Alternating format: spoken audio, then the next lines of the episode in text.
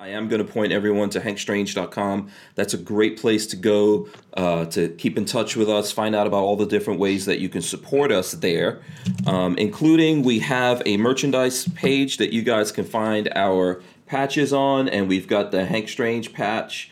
Uh, they're both they're all Hank Strange patches, but we've got the blaster and the uh, broadcast patch as well as 2020 was Hell in a Handbasket patch that you guys could find there. So please check that out. If you get anything from there right now, Lola is sending out stickers, and this is our grenade sticker. And uh, you can get that, or you can buy the sticker on the website. As well as that, since our special guest is Eric Pratt of GOA, I would really, very seriously um, ask everyone out there to please go to GOA uh, let me see. I'll throw up. I'll throw up the website here for you. If you don't know, it is gunowners.org, and uh, we'll put that here on the screen. I'll screen share with you guys so you can see it. If you if you have not seen it, you can see how to get there. Basically, you can uh, go to gunowners.org, right there. You can you can, you can find Eric's uh, bio on there, or just click to the main thing. That's like an old picture of you on there. That's a young guy. oh, come on. It was just last year. Oh, okay. Go. no, I'm, I'm, kidding. No, you're right. You're right. My high school picture. You look better now. You look better. No, okay. Oh, you're too kind. Is that high school, really? No, no, no, no. I'm, I'm kidding. Yes, absolutely. Okay, so listen, we're going to get into the show here. Big shout out to Harry's Holsters. That's a sponsor of the podcast. We appreciate those guys. Uh, supporting us out there. You can use the code Hank Strange to get you 10% off at Harry's Holsters, and they make awesome Kydex holsters. Let's kick the open right now. Welcome back to the Hank Strange All right, guys, situation. don't forget to subscribe to the channel, smash the thumbs ups, ring the bell so you could be notified whenever we go live. Walter's got a bell over there. He's keep keeping it real, keeping it real in 2021. Keeping it, keeping it calm tonight. Calm yeah, tonight, yeah, he's not going with the big bell. Um, this is episode 718 of the Who Moved My Freedom podcast. Our our special guest is Eric Pratt of Gun Owners of America, and we also have Walter Keller from Safety Harbor Firearms. Uh, Eric, we do this thing here called jazz hands. You could do it any way you want to. There we go. Let's see if we can get Eric Pratt doing jazz hands. There you go. Awesome. Walter's doing jazz hands. Fantastic. Okay. we are alive, guys. I hope you're ready for this. Let's jump into the show. Uh, Eric, welcome back to the show. Thanks so much. Oh, what am I saying? Welcome back. Welcome to the show. To we really, yes, we really uh, appreciate you coming on the show, as well as the folks over there at uh, Gun Owners of America, uh, Jordan Stein, and I definitely want to shout out Jordan as well as John Crump for uh, helping us to wrangle you, get you here on the show. Oh, well, in a sense, it is welcome back because they've been on with you, and of course, they've done a fantastic job. But uh, Hank, it is truly great to be on with you. I truly appreciate all that you do, keeping folks uh, informed in the Second Amendment community. You're doing a great job. Okay, thank you very much. You know, uh, we're, we're honored to have you on here. Uh, yourself and all the folks who work for Gun Owners of America out there working very hard.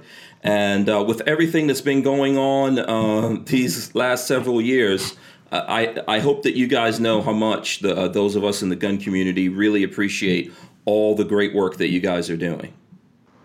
Well, I really appreciate it. I mean, obviously, we can't do it alone. And uh, so we're truly grateful to our members. But then, you know, again, folks like you, Hank, who, uh, you know, help us get the message out and, and are, you know, just uh, at the same time getting information out day in, day out. I mean, it's a, you know, it's a community effort uh, to, to save our rights. So, uh, thank you again. You're, you're absolutely welcome. You're absolutely welcome. So let's um, let's do this official here. So since this is the first time, hopefully not the last time that we nope. have you here on the show, um, let's start. Can you give us for the folks out there who don't know that much about you? Can you give us the rundown on who you are? You know where you came from, how you came to be um, the head of the GOA. Well, uh, as you probably know, I mean, fighting for gun rights has run in my family. Uh, my dad lobbied for gun rights for over 40 years, but uh, for me personally, I mean, I, it started at a young age when I, you know, when I the year I turned five was actually a lot like last year. Uh, there were riots all around the country. Uh, of course, a lot of people were concerned, and my dad, who uh, interestingly enough was a recovering liberal at the time, he wasn't a gun owner yet, uh, but he's listening to the radio and he hears this police chief say that uh, if the riots uh, if the rioters get outside of the city and into the suburbs, they're not going to be able to contain them. And so, of course, that greatly concerned my mom and dad. My dad went to a gun store. He took me with him. So I was a little guy going in there with him. I saw him buy his first gun. Uh, it was before the Gun Control Act passed, so you can probably do the math, figure out how old I am. Uh, so there was no 4473 form, which is uh, very nice. Uh, but you know that's how it it all started for me. I mean, obviously the Pratts would buy a lot more guns. We done a lot of shooting together as a family. My dad uh, gave me my first gun, a handgun, uh, as a teenager, and and really I, I learned a lot uh, watching my dad defend the Second Amendment. I mean, if you want to see, I'm sure a lot of folks have seen it. Uh, one of the greatest debates between him and Piers Morgan, where he just dissects Piers, and Piers has a total meltdown and gets so upset. And my dad just stayed calm through the whole thing, just you know, rebutting everything he said and putting him on the defensive. So, uh, you know, that was good stuff. Uh, but you know, the funny thing growing up, uh, Hank, I was very passionate about gun rights, uh, but I had no desire to get into politics. So it's kind of funny that I eventually ended up in this. I, it's actually kind of a, another whole story in and of itself. I mean, uh, personally, actually, it was after becoming a, a Christian. Uh, I truly felt a calling and a desire to jump into this swampy mess here uh, in the nation's capital to defend our gun rights. But you know, looking back on things, I mean, you know, you just see those things that that help prepare prepare you for what you do. And I remember my parents when I was in high school, Eric, you're going to take a public speaking class. And I was like, I am not taking public speaking. I said, I promise you, I will never speak in front of groups. Okay. You know, yeah, what, what did I know? You know, yeah, famous last words. Demographics are mm-hmm. uh, Hank on this show, but uh, you know, if there's teenagers watching, uh, is a good time to point out, you know, your parents have a lot of wisdom, so listen to them. Mm-hmm. You know, parents are smart. Actually, I hope my kids are watching right now, so they, they can oh. hear us saying this. yeah. But uh, little did I know that uh, that would be the start of. Uh, uh, a lot of public speaking, a lot of debate, and uh, so anyway. Uh, in fact, even in it was in that first public speaking class, I we had a debate, and you know, back in the '70s when I was in high school, the, the anti-gun side wasn't as powerful and big and you know cancel culture as, as it is now and yet man, I still, it's like when we had a debate, I wanted to debate the gun issue. And so a buddy of mine and I, we, we, we did it.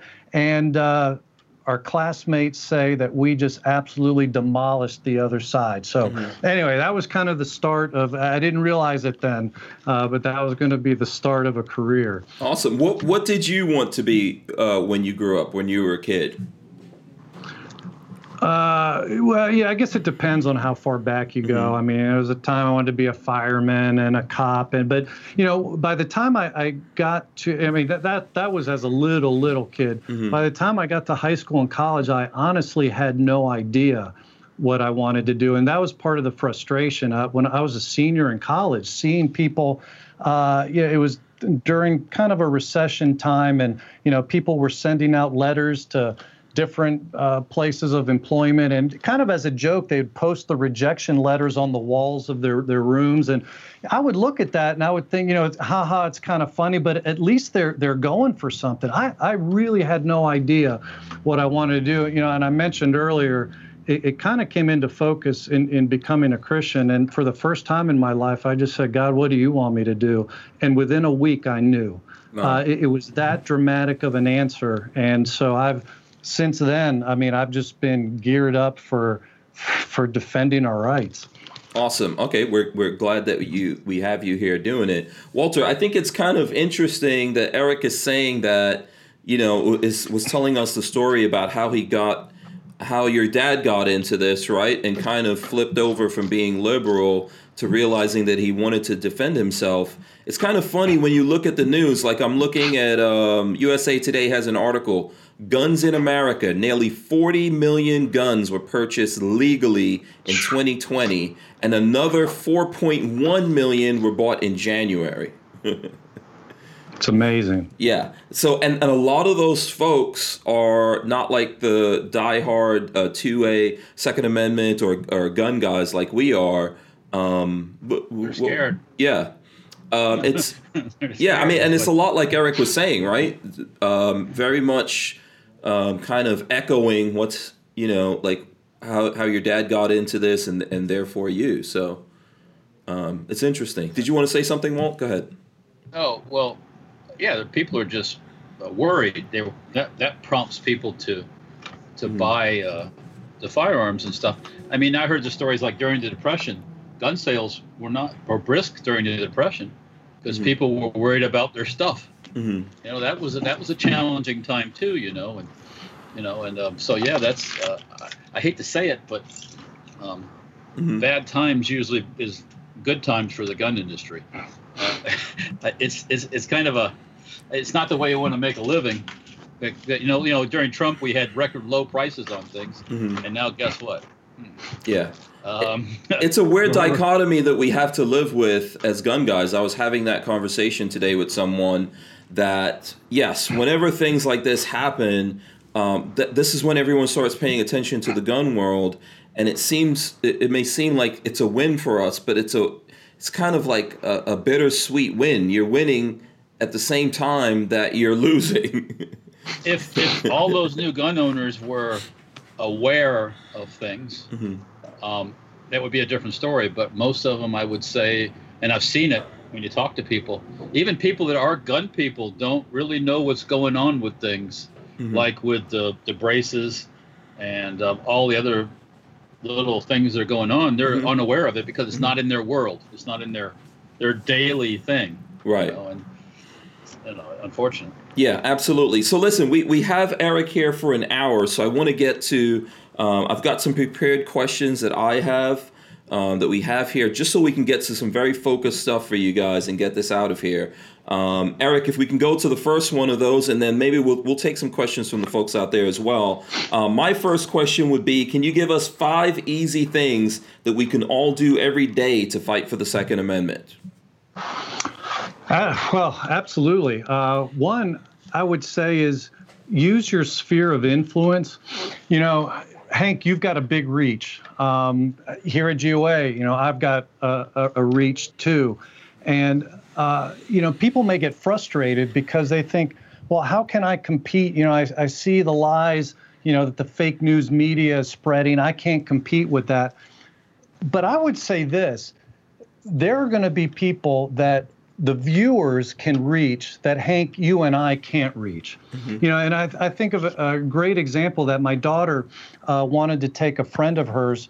Uh, who, who was anti-gun to the range, and so I, I went with the two of them, and we get there to the range, and I'm setting up, and um, God bless the guy in the next uh, uh, aisle over. He had no idea what was going on, and I don't even know what he was shooting. But you know, you've been at the range when you can just like feel what's what's coming through the wall from from the guy right next to you, and you know, and, and and it's loud.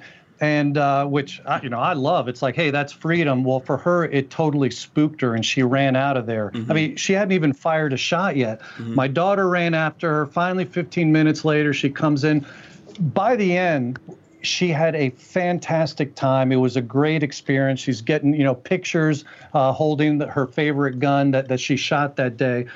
But she told me afterwards, she said, you know, the the reason I ran out, she said, when I when I was feeling that percussion mm-hmm. fr- from the, the aisle next to us, she said it just brought back all these memories of mass shootings that I've seen in, in the news. Yeah, she's not even a victim herself in any way, shape, or form of, you know, quote unquote gun violence. And yet she was almost reacting like a, like a PTSD victim. Mm-hmm. You know, I mean, the media has done their job, but I tell you what, just having her there at the range completely changed her outlook on mm. firearms. And so that that's one thing I would point out to people is you have a sphere of influence that the media and you know even the Hanks and Eric Pratts aren't aren't going to be able to reach. So use that sphere of influence. That's actually far more powerful. Yeah. So that would be one mm-hmm. uh, important thing.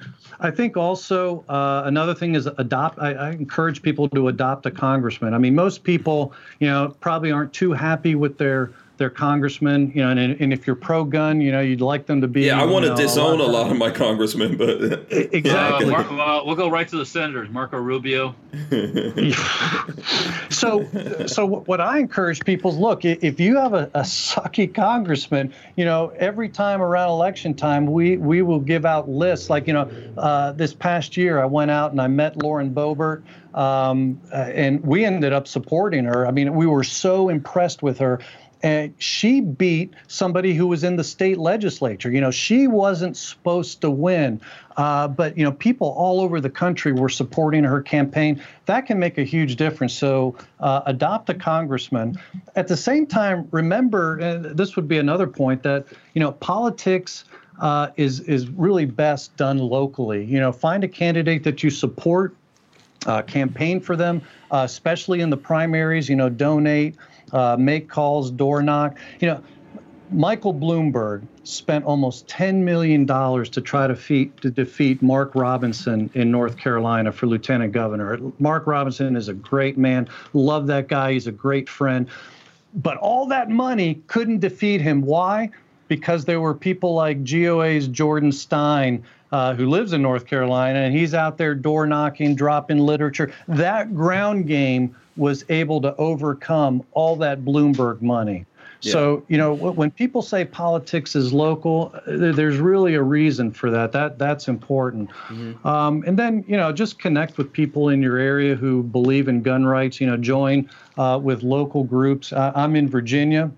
I'm a member of the local VCDL that's here. Mm-hmm. And uh, you know, one thing that's amazing with VCDL they can put out an email and get tons of people to show up. I mean, our strength is getting people to write or call their, their congressman, but they can get people to show up. And the reason is is because they're frequently meeting together in person uh, month to month. And so that makes, I mean, that's how we killed uh, the the semi-auto ban in Virginia last year was getting you know 50,000 people to show up. Well, it, it, was mostly VCDL.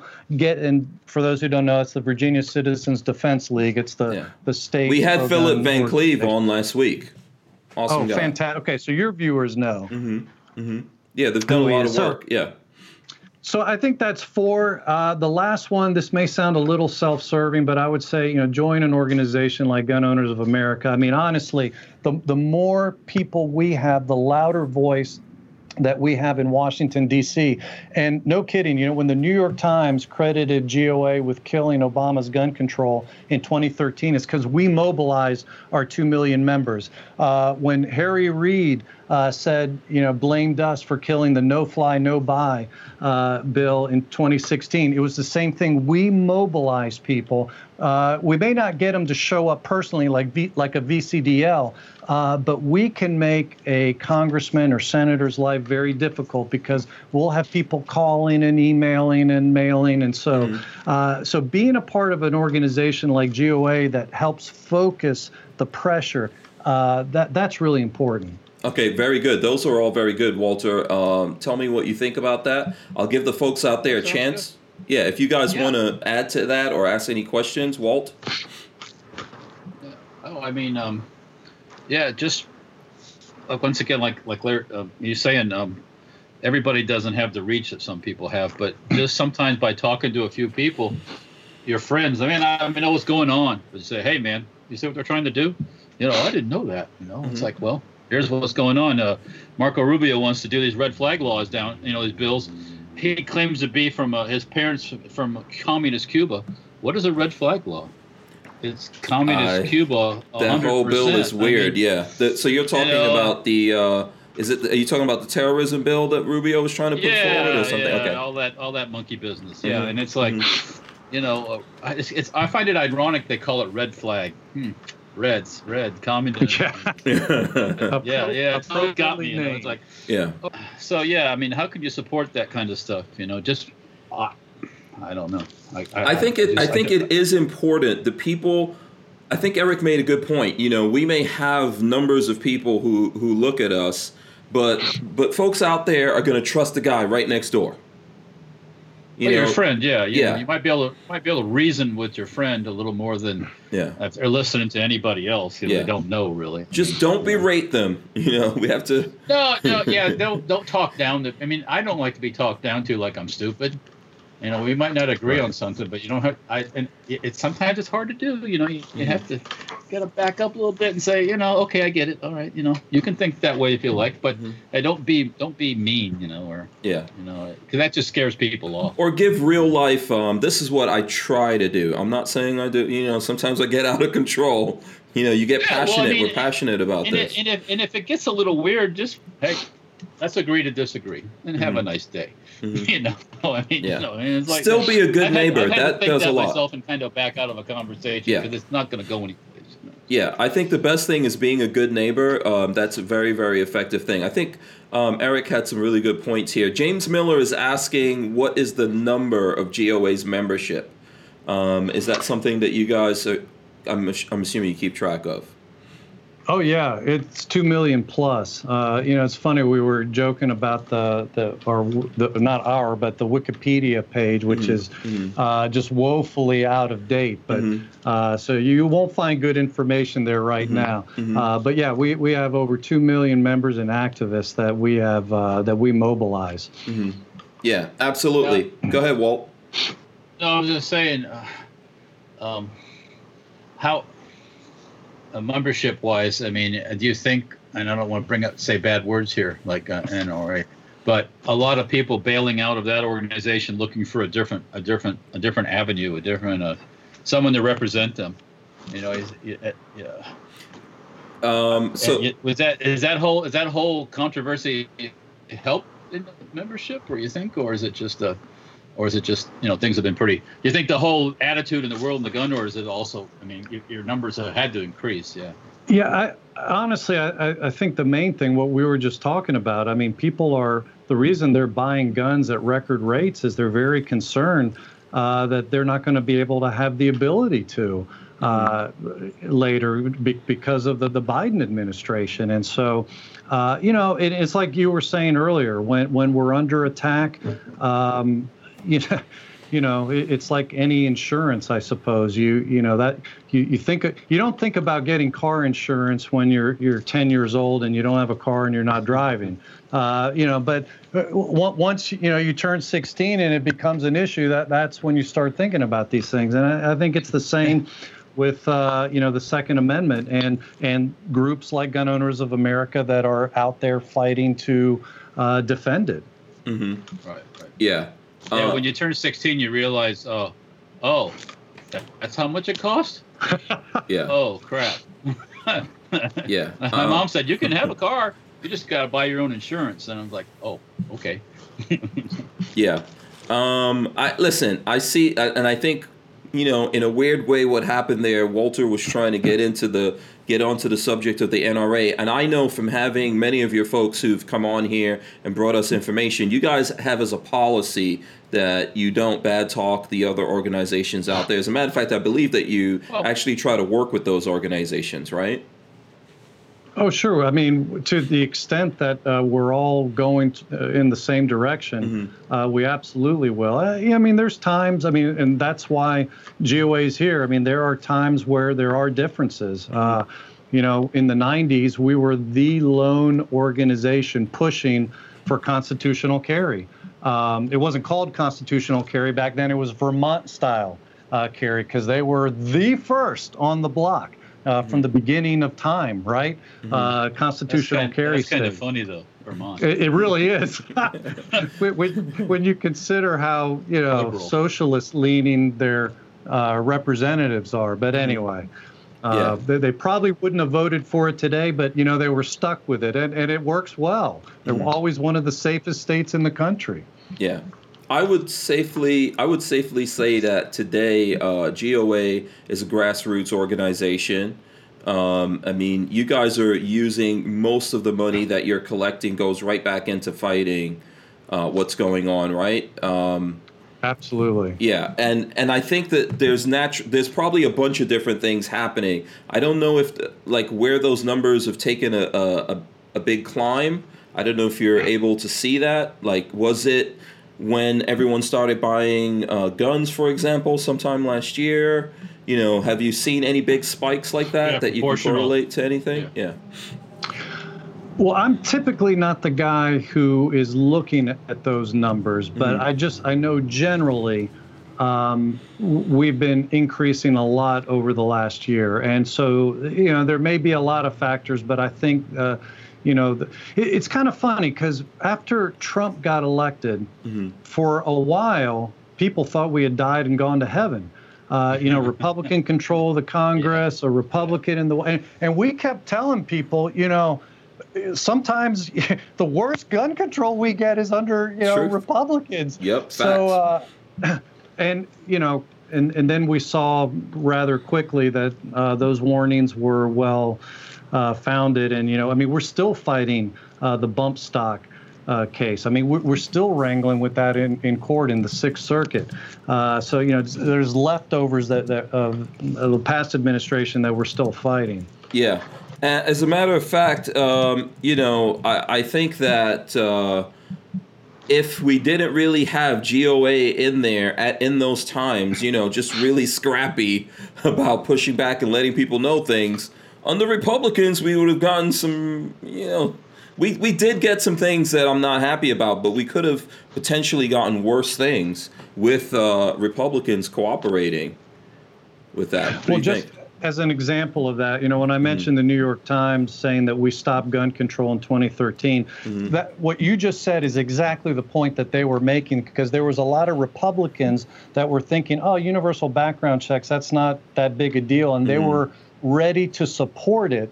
And once they started hearing from our members, uh, it, and this is what the New York Times found in interviewing different senatorial offices. They said when we heard from GOA members, uh, we realized this was a bad idea. And so by keeping the Republicans, we were then able to uh, make sure that they couldn't stop it.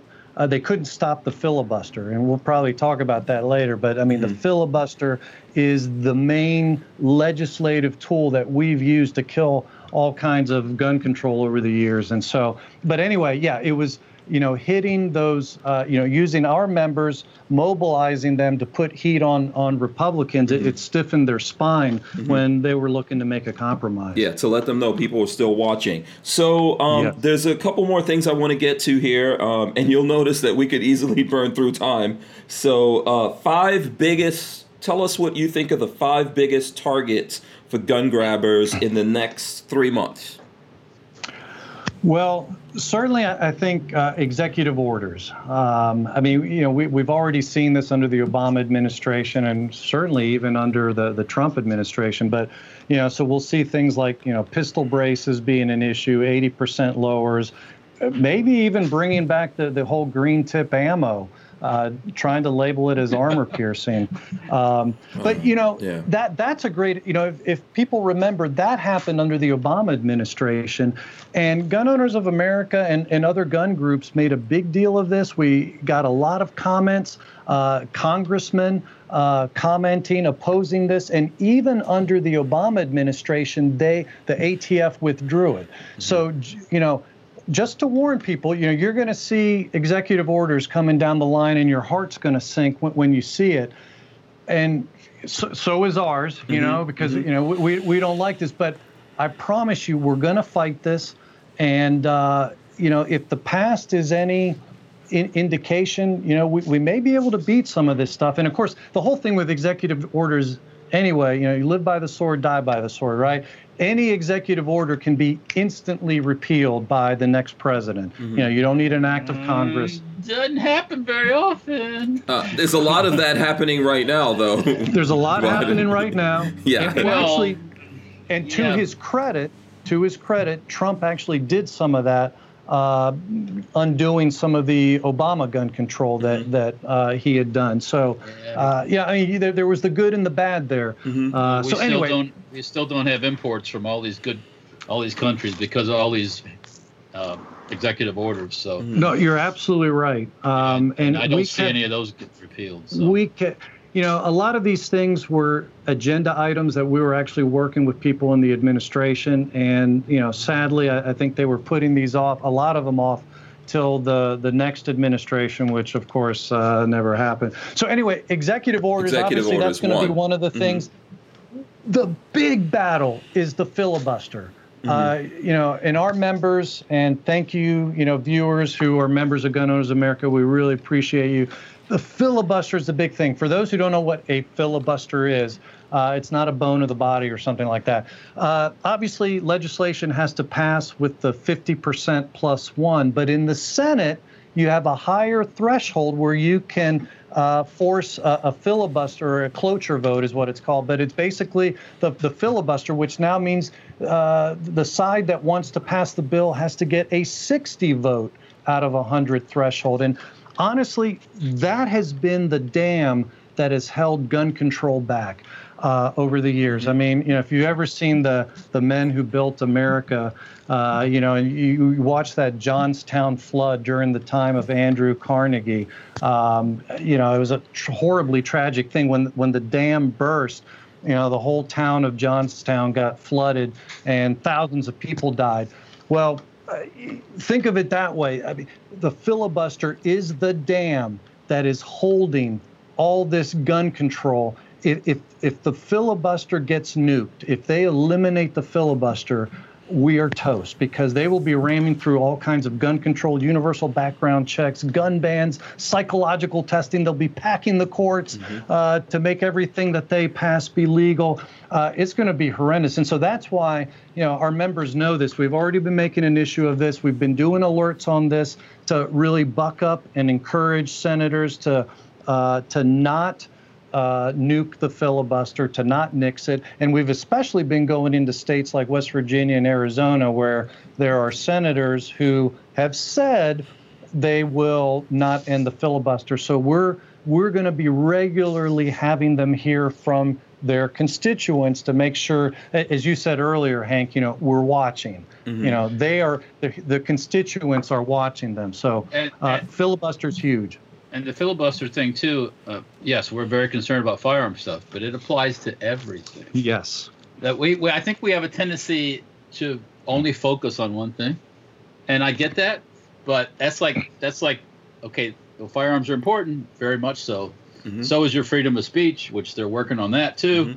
and then everything else. Oh, taxes, uh. Green New Deal. You just you imagine Um, it. It's gonna, yeah, it's gonna You smack you upside the head.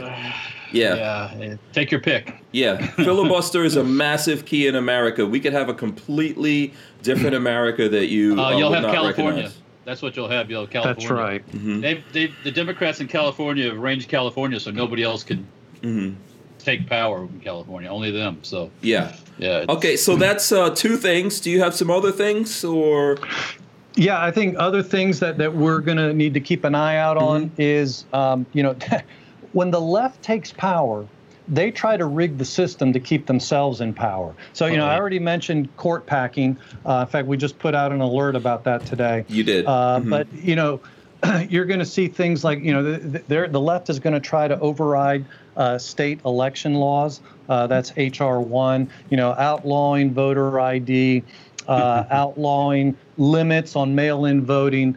Uh, or mail-in ballots, and you'll notice both of those things tend to favor one particular party, uh, the party that's pushing those. Uh, you'll see things like pushing for bringing in new states. You know, in the past, they've always brought in you, you know, like a Republican state and a Democrat state to balance each other. That's not the way it's going to be when they start, you know, bringing in DC statehood or other things. I mean, they're looking to get more leftist senators uh, to to keep to keep themselves entrenched and in power.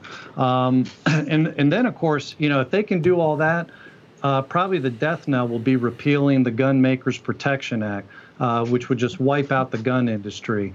Uh, if every time there's uh, illegal use of a firearm, uh, rather than going after the bad guy, they're going to go after the, the maker or the seller of the gun. Yeah. You can kiss the Well, you know that of. poor guy that used it. He just doesn't know any better. yeah. Exactly. That's He's- tan- he- that's he, he grew up in a poor family. He, just, he can't help himself. That is know? tantamount to, um, you know, to we're all getting fat and obese. You know who's to blame for that? The guys who make forks and spoons. Exactly. We got to get those guys. they have to suffer. No, we're making choices. Make better choices, people. You know, ultimately, we're responsible for what we do. And there is a lot of what Walter's talking about coming out from these guys. There was a bill that I was looking at can't remember exactly which one right now because there's a whole bunch of them coming at us where they were basically uh, trying to remove um, stand your ground in this state, saying that the poor person breaking into your home and robbing you, you know, they're suffering and they need your stuff more than you do. Was, you know, well, the, you know the person who put them, that the person who put that bill out there. Stuff. Yeah. Your lead stuff. Yeah. Um, it's like we've imported European stupidity. Right, right. Okay, so that uh, do we do we get to do we get to all of them, or we got a few more here? Uh, uh, I'm not sure. Well, yeah, those other things ones. I think mm-hmm. for for people, yeah, certainly those are the big ones, and filibuster is key to stopping all that. Mm-hmm. Um, obviously, we're going to be fighting anti-gun appointments. You know, he has uh, Biden has nominated Vivek Murthy uh, for Surgeon General. He's extremely anti-gun. We actually opposed him when uh, Obama nominated him for Surgeon General. Uh, he started Doctors for America, which is colloquially that's a hard word to say. Uh, mm-hmm. Otherwise known as Docs Against mm-hmm. Glocks. Mm-hmm. Uh, but you know, there th- that's a group his group is pushing for doctors to be able to red flag patients in the states that already have these red flag gun confiscation orders. So we are making an issue of this um, Surgeon General pick um, and and hopefully we'll be able to filibuster him because I mean that you know so in other words we're going to be fighting battles that aren't just in the legislature or executive orders. I mean we're going to be fighting different agency heads as well. Mm-hmm. uh, there, there's going to be a lot going on uh, especially over the next two years um, I think if, if, I could throw out one more thing, uh, and, and this is always something that we have to watch, is sneaking anti-gun legislation into funding bills or into must-pass bills. Um, uh, just recently, I think it was the Los Angeles Times, uh, reported on an interview from a year ago with Biden, but he actually laid out his plan. That's how he wants to get gun control passed, mm-hmm. is putting it in these must-pass bills. And no, let's face it, that's how we got the gun-free school zones and the Lautenberg misdemeanor gun ban in 1996. That's the reason we don't have no machine guns. uh, that's right. Yeah, that's a big one. Go back in time a little bit. Woo yeah. the time machine. Yeah. Yes. Yeah. Th- there's a lot to. There's a lot. People really need to pay attention. There's a whole bunch of stuff. Now, I'm sure people think that we're missing out bills. That you know, look, there's there's a lot of bills, and we're gonna try to talk to about that here at some point. But for sure, there's tons of bills coming out there from lots of people, including on the Republican side. Gray Death said that uh, we're going after Democrats and ignoring people like Rubio's uh, suspected terrorism bill. Uh, would you agree with that before I go on to my next question? Because I'm not ignoring that. No, I, I, think they came to the conversation late because we, we've yeah. already talked about that. Yeah. Yeah, I uh, mean, uh, if, that, I, that, if that's I a real issue. Opinion, mm-hmm. If I voice my opinion publicly about Marco Rubio, am I a suspected terrorist? I mean, that, people laugh about that. They're going to classify us all as that at some point, right? That is what they. That's what they. That's why they want these things because if you say anything about them, they, they can turn the popo on you, and, mm-hmm. and, you know, and it's like you have no defense. You know, you know, we, we laugh about this, and yet, I mean, we know this is exactly where it's. In fact, we've already been there under the Obama administration. You might remember that right wing extremism report uh, talking about terrorism in America, and it was focusing on veterans, gun owners, uh, you know, people who are uh, concerned about the United Nations. Uh, that's who that. I mean, it was so outrageous they actually had to end up pulling it. Mm-hmm. Uh, but you know that that's that's the problem when when you when you take away people's rights without due process. Names can just be thrown onto these lists. Sometimes uh, it can be done at you know out of vengeance. I mean, there were reporters that were put onto the no-fly, no no buy list, like Paul Craig Roberts, just mm-hmm. simply because they they were critical of the administration. They put so other they put other politicians on there. Uh, I yes. guarantee you, someone's trying to put Trump on that list right now. Except he's got his own know, plane. But whatever. There's that organization called the IRS. Remember the IRS stuff where they mm-hmm. turn the IRS loose on you if they didn't yeah. like you? Yeah. Yeah, Lois Lerner. Yep. Yeah. Uh, yeah. Look at the all those comp- those organizations tried to get the non-profit status. Look at Bank of America. What Bank of America did with what happened uh, at the Capitol, and Bank of America is just giving out people's info just because they were yes. just because they were happened to be in D.C. at that time. You know, um, uh, uh, where, what is it? Uh, uh, Airbnb was doing the same thing, going through to see who was staying there and then banning people for life there's a lot of stuff going on here that uh, we really it's guilt by association. Yeah, yeah. And you can lose your rights based on guilt by association. It's terrible. Absolutely. Okay, listen, we've got a lot of people watching us. I'm going to ask the folks out there to smash the thumbs ups. We have Erich Pratt of GOA here with us, uh, taking questions, giving us advice. Um, uh, so please smash those thumbs ups out there. Share this if you can with with uh, with the folks out there. Um, on, based on that question that we took from Gray Death just now, I want to ask you: what who are the top five politicians that we can count on in the fight uh, for the Second Amendment? Like, I want to know the guys who we could trust and who we need to really get behind and support. Well, uh, absolutely. Let's talk about that. And I would just say, you know, as as a caveat you know, it's probably easiest to look at past behavior. You know, I'm kind of reminded of the the apostle paul who said there's no one righteous no not one and sometimes that can be kind of true of politicians mm-hmm. uh, so as soon as you know you highlight one they may do something that you don't like tomorrow so you know with that as a caveat i mean there are some leaders out there who uh, have just been doing a bang up job for the Second Amendment. I, I already mentioned uh, Lauren Boebert, who uh, I went out and met during the campaign season last year, and we endorsed her um, and you know got behind her campaign. Uh, she's already the co-chair of the Second Amendment Caucus, and she's you know co-sponsoring the right pro-gun bills. In fact, she's already been trying to uh, uh, dismantle some of the gun-free zones in in Washington D.C. Uh, the other co-chair is, uh, of course, Thomas Massie. I think probably all the viewers are uh, certainly uh, familiar with him. Uh, you, you, can count on him whenever uh, guns are in the news. He'll be tweeting out something very pithy and wise and profound uh, for our side, for the Second Amendment. And plus, you know, he's introduced legislation like repealing gun-free zones at schools and things like that. Uh, so anyway, I think you know both of those are. And you know, the other thing, just going back to Lauren Boebert, the the other thing I, I really appreciate about her is you know she got in Beto O'Rourke's face during the campaign. Actually, even before she had announced as a candidate, mm-hmm. when he came out and said, you know, bleep, yeah, we're gonna take your guns. Uh, she drove several hours to his campaign stop when he came to Colorado, got in his face and said, "Hell no, you're not." You know, uh, so I, I love that tenacity, and she's going to go toe to toe with uh, Pelosi and the other gals who are on the other side of the fence. I think another one that'll do that too is Marjorie Taylor Greene, okay. uh, who's also in, introducing uh, some good pro-gun legislation.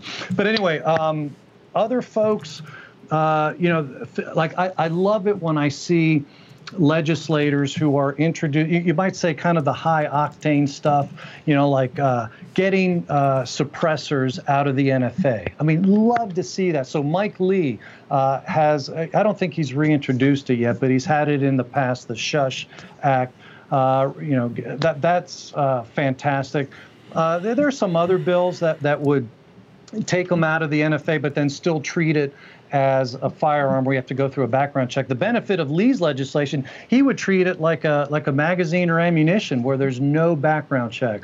Why shouldn't we treat them that way, right? Mm-hmm. I mean, what's his name again? Gonna, I'm sorry. What's his name? Mike Lee, Senator Mike Lee. Mike oh, Lee Mike Lee. Of, okay. Utah. Right. I know you're talking about. Okay. You know, we were talking earlier how we're importing the stupidity of Europe. Well, if we're mm-hmm. going to import their ideas. That's actually one thing they do right is they do favor suppressors. So, mm-hmm. uh, you know, isn't it interesting? They might um, not have a they might not have a gun to put it on, but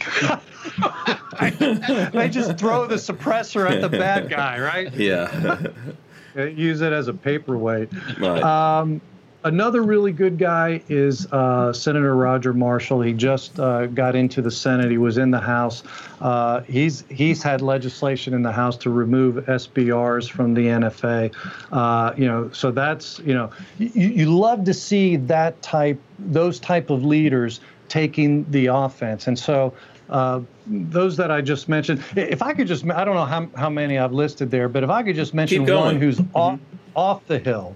Mm-hmm. Uh, so not in Washington, but he's a future guy to be looking at. Mm-hmm. Is Governor Chris Sununu of New Hampshire? Not only did he sign constitutional carry into law, he may be the only governor in the country, at least that I know of, who has vetoed red flags and universal background check bills. Mm-hmm. Um, the guy has been awesome. Uh, there's talk in the state that uh, he wants to run for senator at some point in the future if that's the case, can't wait to have them uh, here in Washington D.C. So anyway, that's something you know, kind of like Sports Illustrated does the you know the 13-year-old kid, you know, the future uh, mm-hmm. Hall of Famer to be watching for. Well, maybe that's the the Chris Sununu of New Hampshire. Yeah, absolutely. And uh, just to interject this in here uh, before before we comment on that. Um, so here's here's some news I think that broke sometime today, at least to me. Uh, Utah set to become the seventh constitutional carry state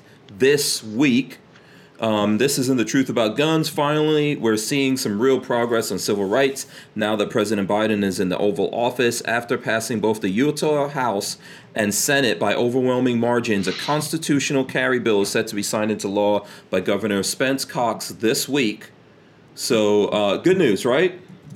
Very good news. Mm-hmm. Um, yeah, and, and, actually, Montana uh, is also very close. Greg Gianforte is going to mm-hmm. uh, sign that. Uh, Montana already has uh, constitutional carry in about 97% uh, plus of the state, so they're mm-hmm. just uh, they're actually closing up a loophole. Mm-hmm. See, this is time when pro gunners can talk about closing loopholes.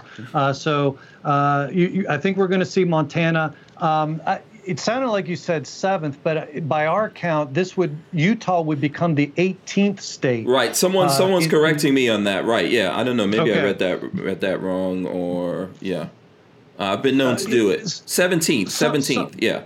I should have said yeah, 17. some places don't already count mm-hmm. Montana. We have because mm-hmm. it's 97% of the state.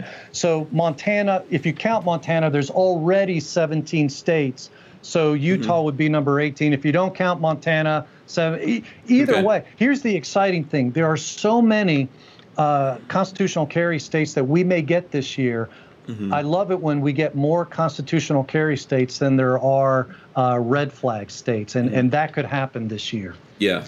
Uh, hopefully, we start seeing states repealing these red flag laws. Yes. Um, that's a big thing. Okay, Walter, did you want to um, respond to the politicians that we could count on that Erich mentioned? Um, I've heard, I've heard of some of some of them. I heard of the first congresswoman because she was uh, she was carrying in, at Congress and they wanted to change the rules based on her right. carrying, and then people were all scared of her, which, oh, which makes okay. no sense. Um, I've even heard some. Yeah. Probably, even though probably a lot of those people that carry already are Democrats. Yeah. Yeah.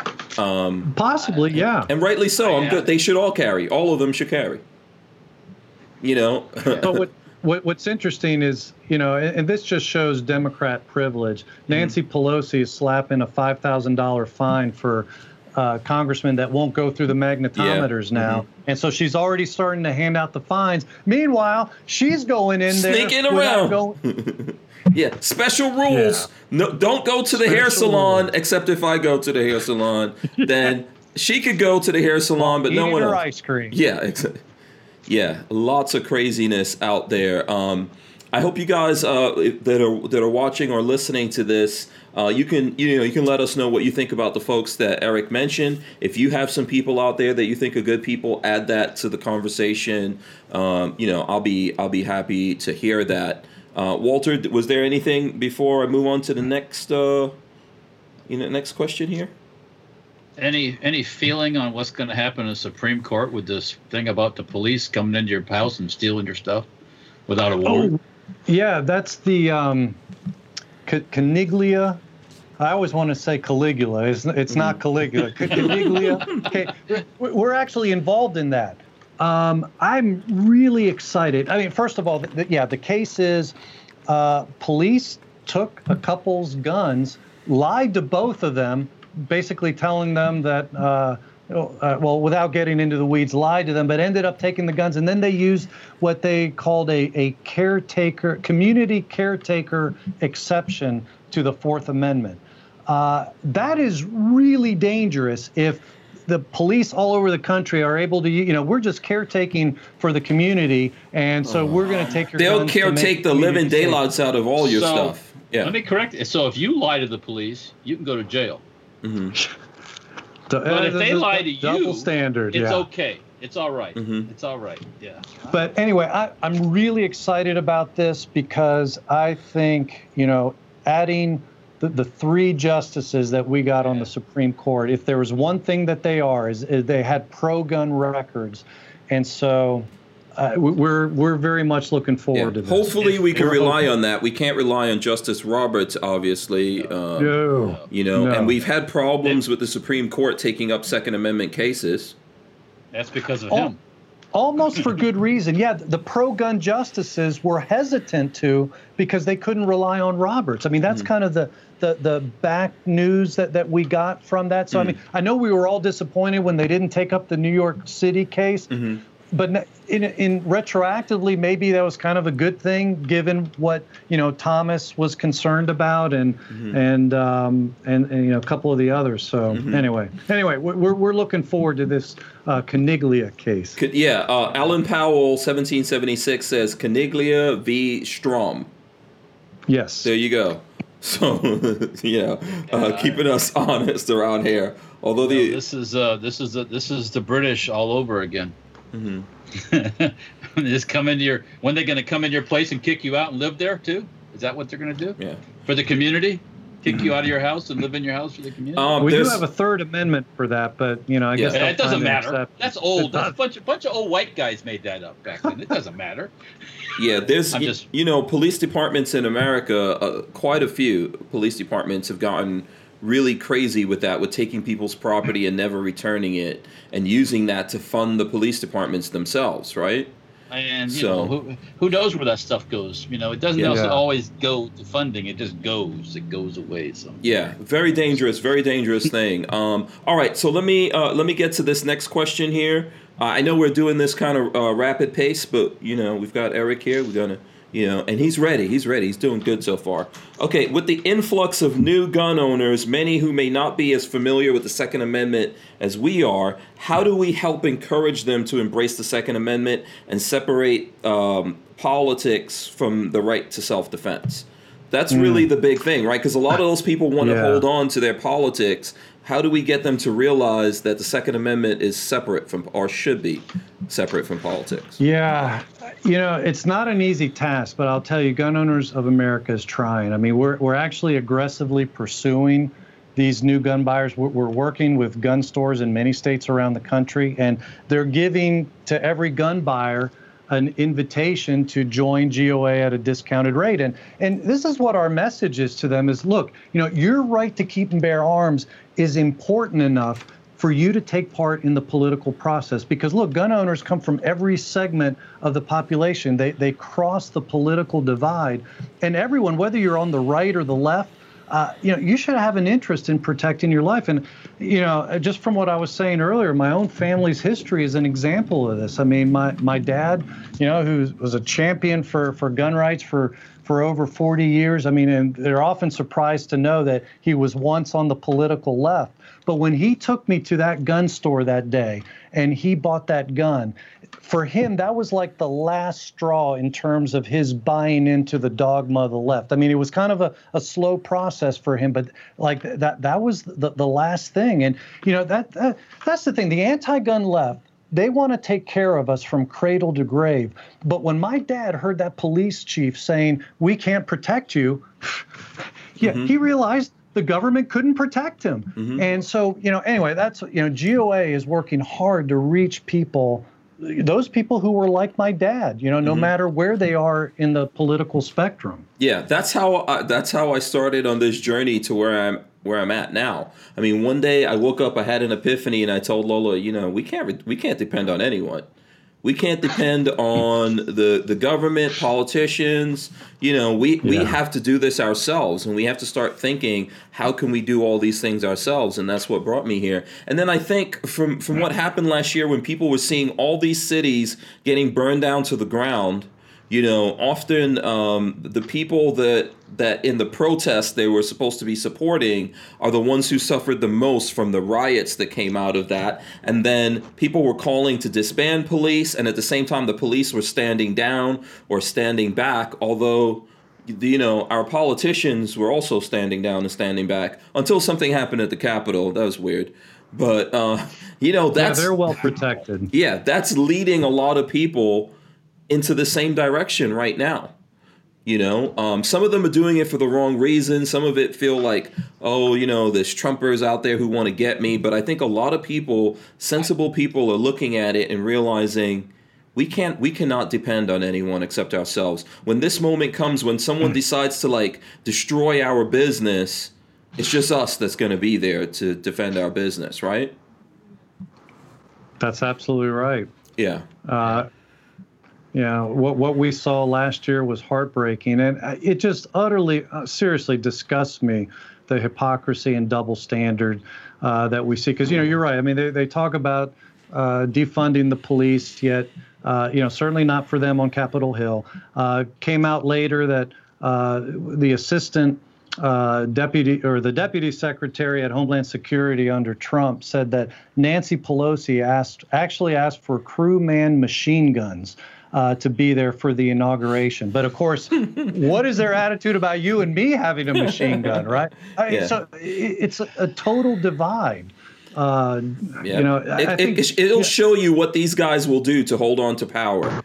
They'll they'll be happy to get out there and uh, go after us, but you know, um, the the minute something that they feel threatened, they'll be they'll be also happy to turn those machine guns on us, right? Yeah. Yeah. Uh, is everyone here? I just saw something like click through. I don't know. Oh, you guys flipped. Yeah, from yeah, me. That yeah, we flashed out for a second. Yeah, I'm here. Okay, just right. making sure. Let, let us let us know if you're out there as well. Hopefully, you know nothing crazy has happened with YouTube or something like that. Anything's possible. And smash the thumbs ups. Go ahead, Walt. Hit us. The last question. Well, it's, it's almost an hour, but we'll. We, we, yeah. We, we'll, when you're not when you're not on the crusade for Second Amendment rights and all that stuff, what do you do for fun? Yeah. Good. Good. What do I do for fun? Um, or relaxation, relaxation. It's probably because I know, sound... I know, I know. This can get be a very, uh, you know, it can be stressful sometimes. You know. Oh, it drives it drives my wife nuts. Uh, the stress of it.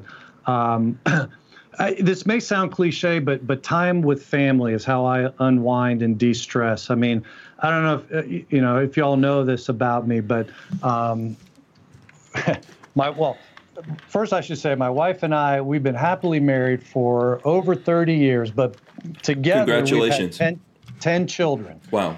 So, so yeah, some people might say, Erich, you're crazy because that introduces stress into your life. And yeah, I guess there's there's there's something to be said about that. Anybody who's had kids knows that you know sometimes there's you know, yeah, yeah, stress. I've got two, and I, I can tell you that's where all my gray hair is coming from. my wife swears by the saying that that's how she got uh, her her gray hair. Mm-hmm. Uh, but you know, I would say this: we're uh, we're a Joshua 24:15 family. As for me and my house, we will serve the Lord. So, I mean, we do a lot together. We we worship together.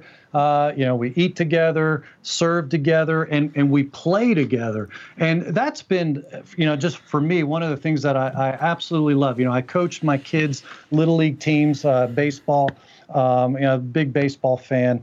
Um, uh, I taught their citizenship classes when they were doing the merit badges with the Boy Scouts. Uh, when the kids got older into their teens and uh, into their 20s, we played on the same church softball team or county softball team. So sports are actually a really big thing in the Pratt household. Um, in fact, when you have a big family like ours, you you know it, it's hard for mom and dad to get away, and so like our date night is every morning. A lot of times when it's still dark, you know, we, we go to the gym every morning and, and we work out.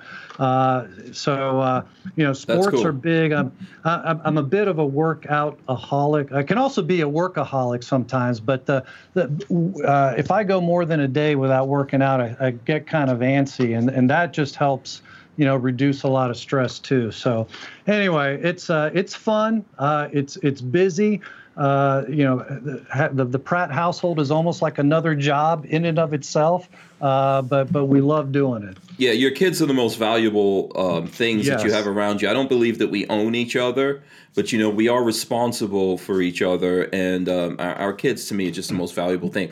Alan Powell has this to say. He says, "Needless to say, it was a busy thirty years." Laugh out loud. He says he couldn't resist. yeah, I, yeah. I got you, Alan. I, I know what you're saying. um, are you are you related to Chris Pratt? By the way, that thought just popped in my head. You know, uh, I'm just uh, curious. Uh, yeah, we, we every time he puts out a movie, we ask ourselves that because yeah. uh, you know we want to know if we're in the will. Yeah, yeah, I'm telling you, that's that's the guy from Guardians of the Galaxy. Yeah, uh, yeah. So you can't you can't claim ownership going to the movie theater. no, sadly no. okay, I, I, had to I had to ask that one, and I know we're at eight o'clock, but if I could just squeeze in one more one more question for you. Sure. Um, with uh, with some of the crazy anti-gun bills that are being put forward right now in Congress that are so ridiculous, right? When we read through these bills here on air, um, I mean, it's it's ridiculous and laughable should we be taking them seriously or not? Like, I'm not saying we're not taking it seriously, but there's some folks out there it's so crazy and ridiculous that they're thinking, yeah, there's, there's no way this. There's no be. way. There's no yeah. way. yeah, I mean, it, you know, it's like a sleeping bear. I mean, you know, you don't want to say, you know, oh, that's no threat. Mm-hmm. Uh, uh, you, you don't want to say these things aren't a threat. Mm-hmm. However, we talked earlier about the filibuster. The filibuster will ensure that all those end of the world bills, as long as the filibuster is there, they're, I, I, think I can safely say, they're not going to become law. Like Sheila Jackson Lee has some terrible bills. You know what? She's been in Congress since 1995. She's never gotten one of her bills uh, passed into law. Mm-hmm. You know, and, and, and there have been times when there was total party control, mm-hmm. and she still hasn't succeeded in that. Um, so I, I, think we're cautiously optimistic that a lot of these bills, even though they're terrible, and it shows you the direction they want to go for our rights. So I, I take them seriously at that. I, I, don't think we face the danger in the short term because we we still have the elements, the you know the dam is still intact. Mm-hmm. Uh, the filibuster dam is still intact, and it's keeping these things at bay. Yeah, um, I, I, I think. What, what, do you think, Walt? Do you agree with that? Oh, uh, yeah. I don't don't just don't don't laugh at a lot of that stuff mm-hmm. because there are Republicans who say, "Well, I kind of agree with some of that." Yeah. You hear these people go, well, "Why is that so bad?" Yeah. Why, why, what's wrong with more yeah. making it harder to buy a gun? Well, and even though she's never I've gotten anything in, owners. yeah, I've heard that from new gun owners say, "Well, what's wrong with making it harder to buy a gun?" Yeah, it's like uh, you're gonna go, go see a psychiatrist to go buy a gun.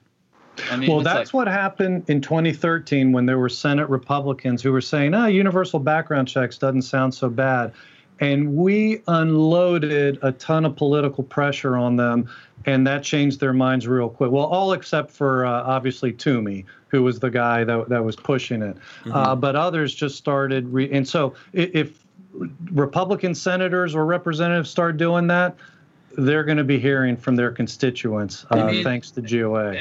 The, the, people it really hurts with that stuff is not the people who can uh, that are. It hurts the, the poor folk, technically. Yeah. Because the poor folk are going to have to, to wrangle their way through this stuff right. and figure it all out. And most of them don't. I, I or it, probably wouldn't be aware of it until they're getting arrested and doing well, a lot that, of yeah, time and too, losing yes, their rights. That's, that's yeah, very, that's yeah, that's yeah. you know, it's like I needed to have a permit to carry a gun. Really?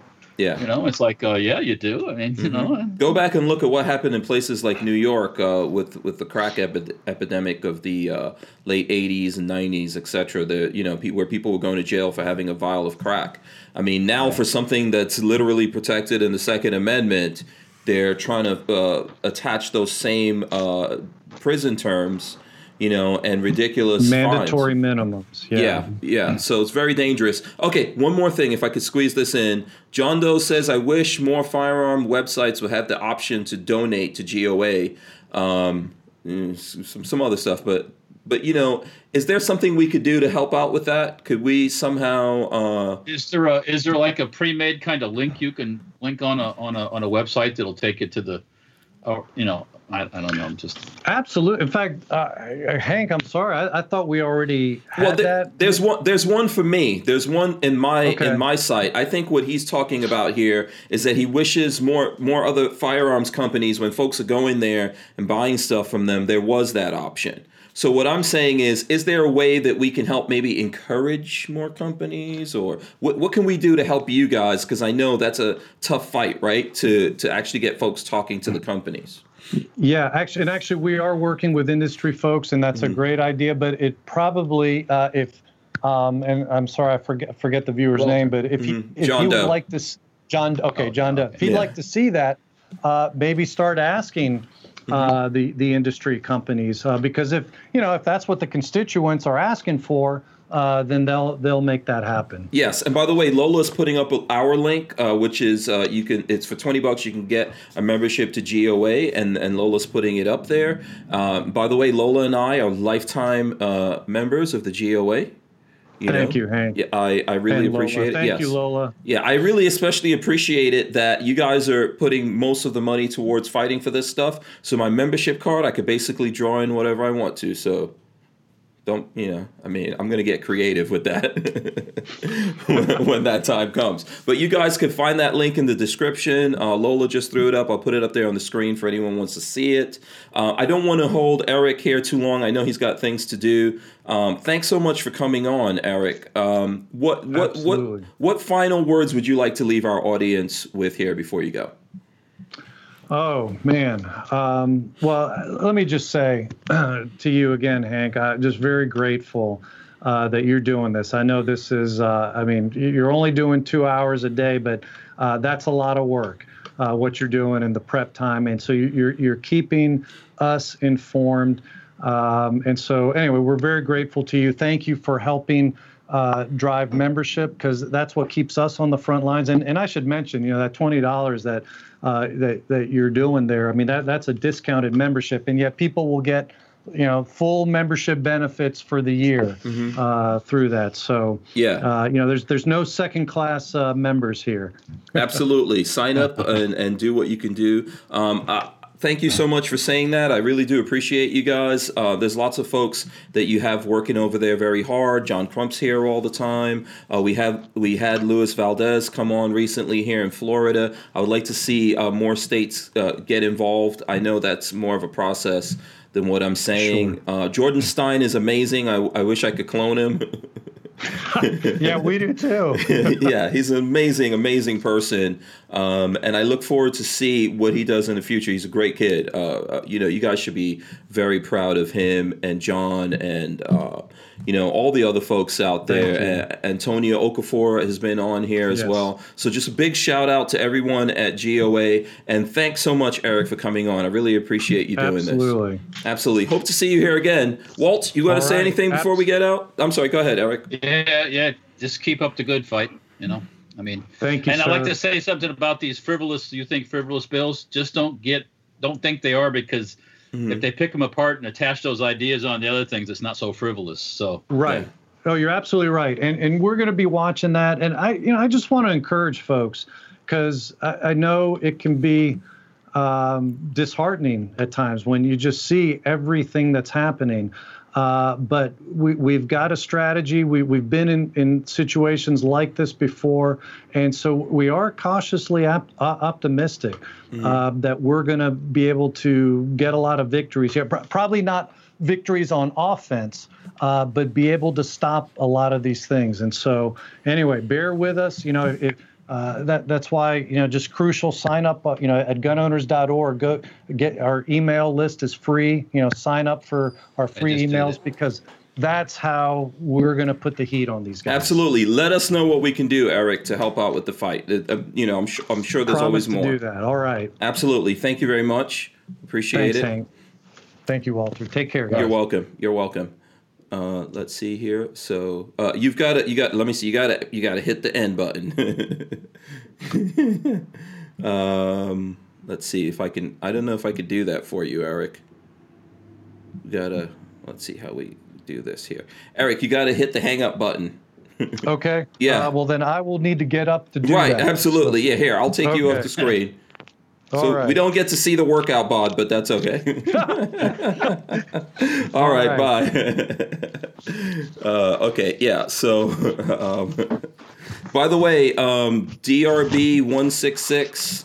Big thank you to DRB one six six. Gave us fifty bucks oh, wow, in the yeah. super chat. That's awesome and amazing. We really do appreciate that. I just went. I just took your link that Lola posted up, and I went and uh, joined up again. So. Awesome, awesome. Thanks, Walt. I, I mean, really I have in the that. past and made donations, but I kind of been out of the you know loop for a while. So. Right, right. No, um, I appreciate that, and I'm sure those guys do over there. That was great. That went really fast.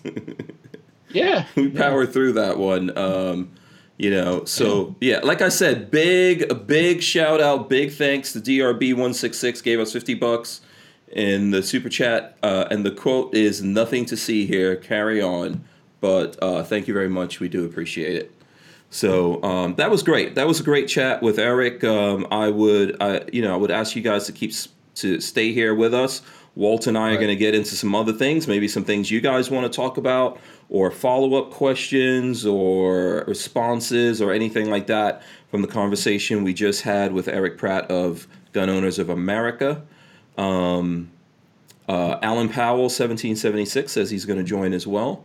Uh, we appreciate that, Alan. Um, that that was really good. I'm going to try to make some snippets I, I out did. of that and, and put it up on the main channel. Go ahead. Walt. I, when I when I clicked on your link, I didn't see any option about the lifetime thing. What do they charge for a lifetime membership? Um, I'm not. Lola can find that out for you. It should be there. It should be there. Maybe I just didn't see. It. Yeah. I saw you know making a donation. The lifetime in addition membership. Oh, yeah, it's there. Yeah, let me see if I can find it um, on the site. Um, uh, yeah, Lola, if you've got a link to it, let me know. Okay, okay, uh, okay. Oh, I see. I think it's maybe at the top. Okay, so here I'll show you. I'll I'll uh, share this page for anyone who's over there. If you look in the top, it says donate annual member, Patriot member, life member, Uh, and then if you click on that, there's a drop down. It says life membership um, with GOA, and that's a thousand dollars. So oh, okay. and you can do it in uh, easy payment plans of fifty dollars a month Oh, okay. um, which I believe is what Lola and I did. We did some, we did a payment plan on it, and uh, Okay. you know, Yeah, I mean- and, and that's I how mean, you, that's how you Way back in way back in you know in uh, pre-internet times, that's how I did the NRA thing too. Yeah, But, um, yeah. yeah. Um, Richard Monder says join as life like I did. It's cheaper than the NRA life. Yeah.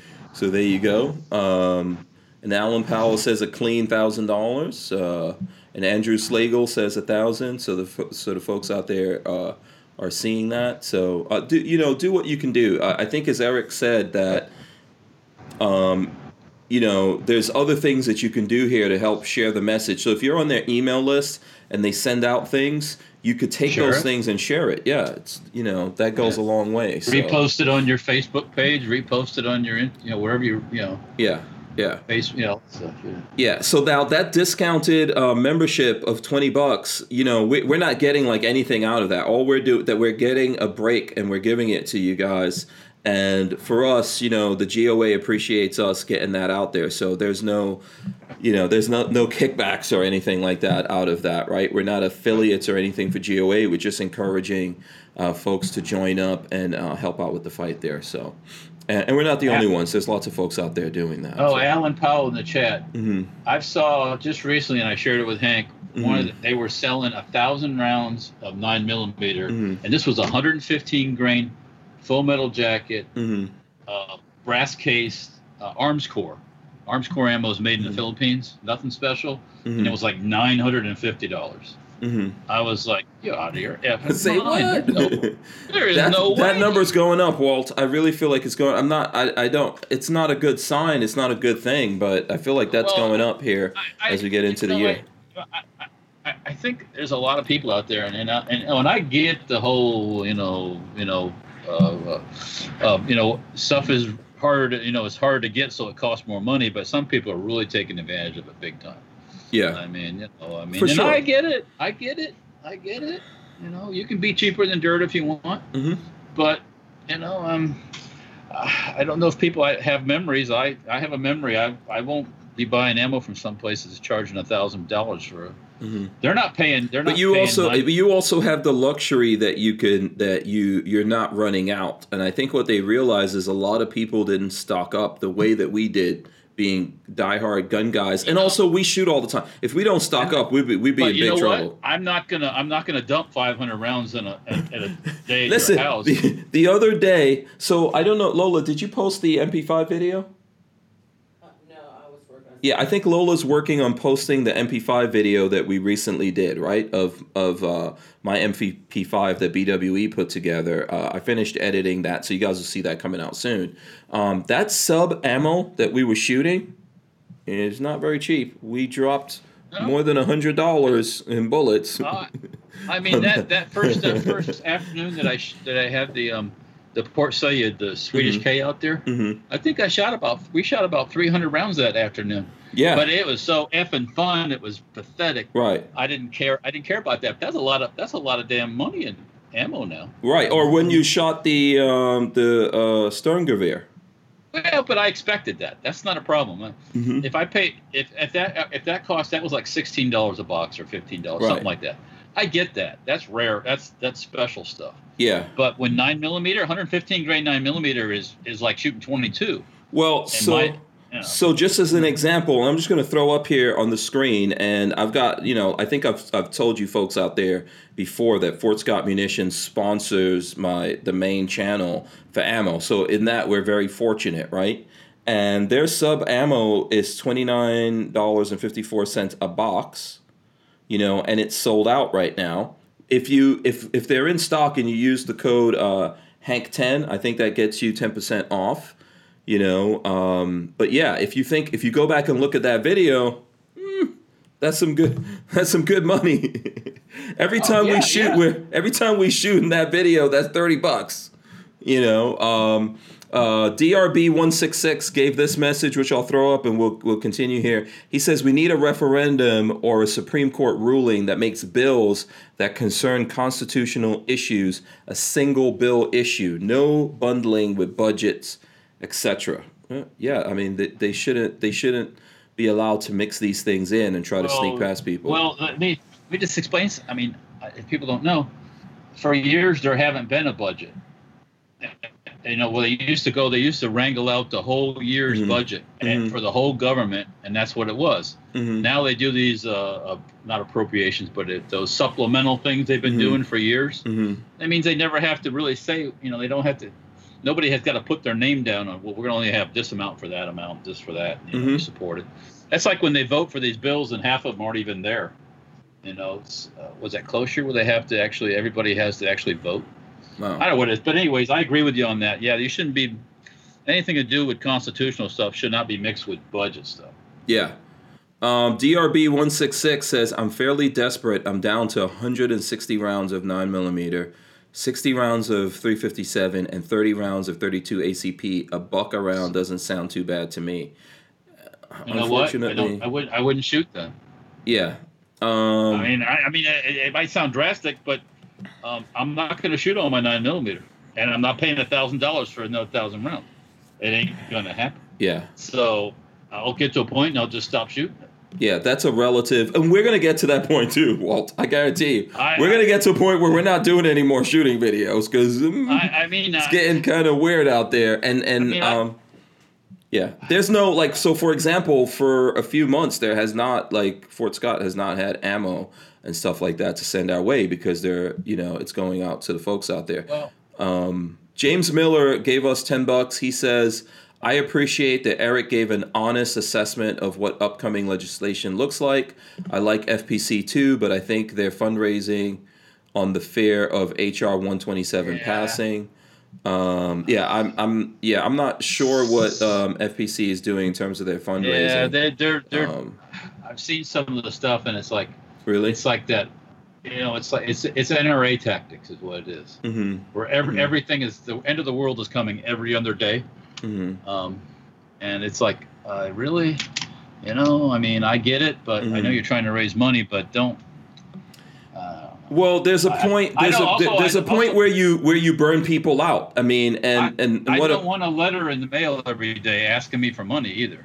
Yeah. I do not want that because that's a waste of money, in my opinion. But but I think there's a point where you burn people out by crying that the fire is the sky is falling too much, right? Hmm. so everything right. that's coming up, we try to cover it. That's what we do. When when HR 127 came out and people were very concerned about it, we took up a lot of the show talking about it, and I read the whole thing out, and some people were getting burnt out yes, on it. some people, this guy, that guy, you know.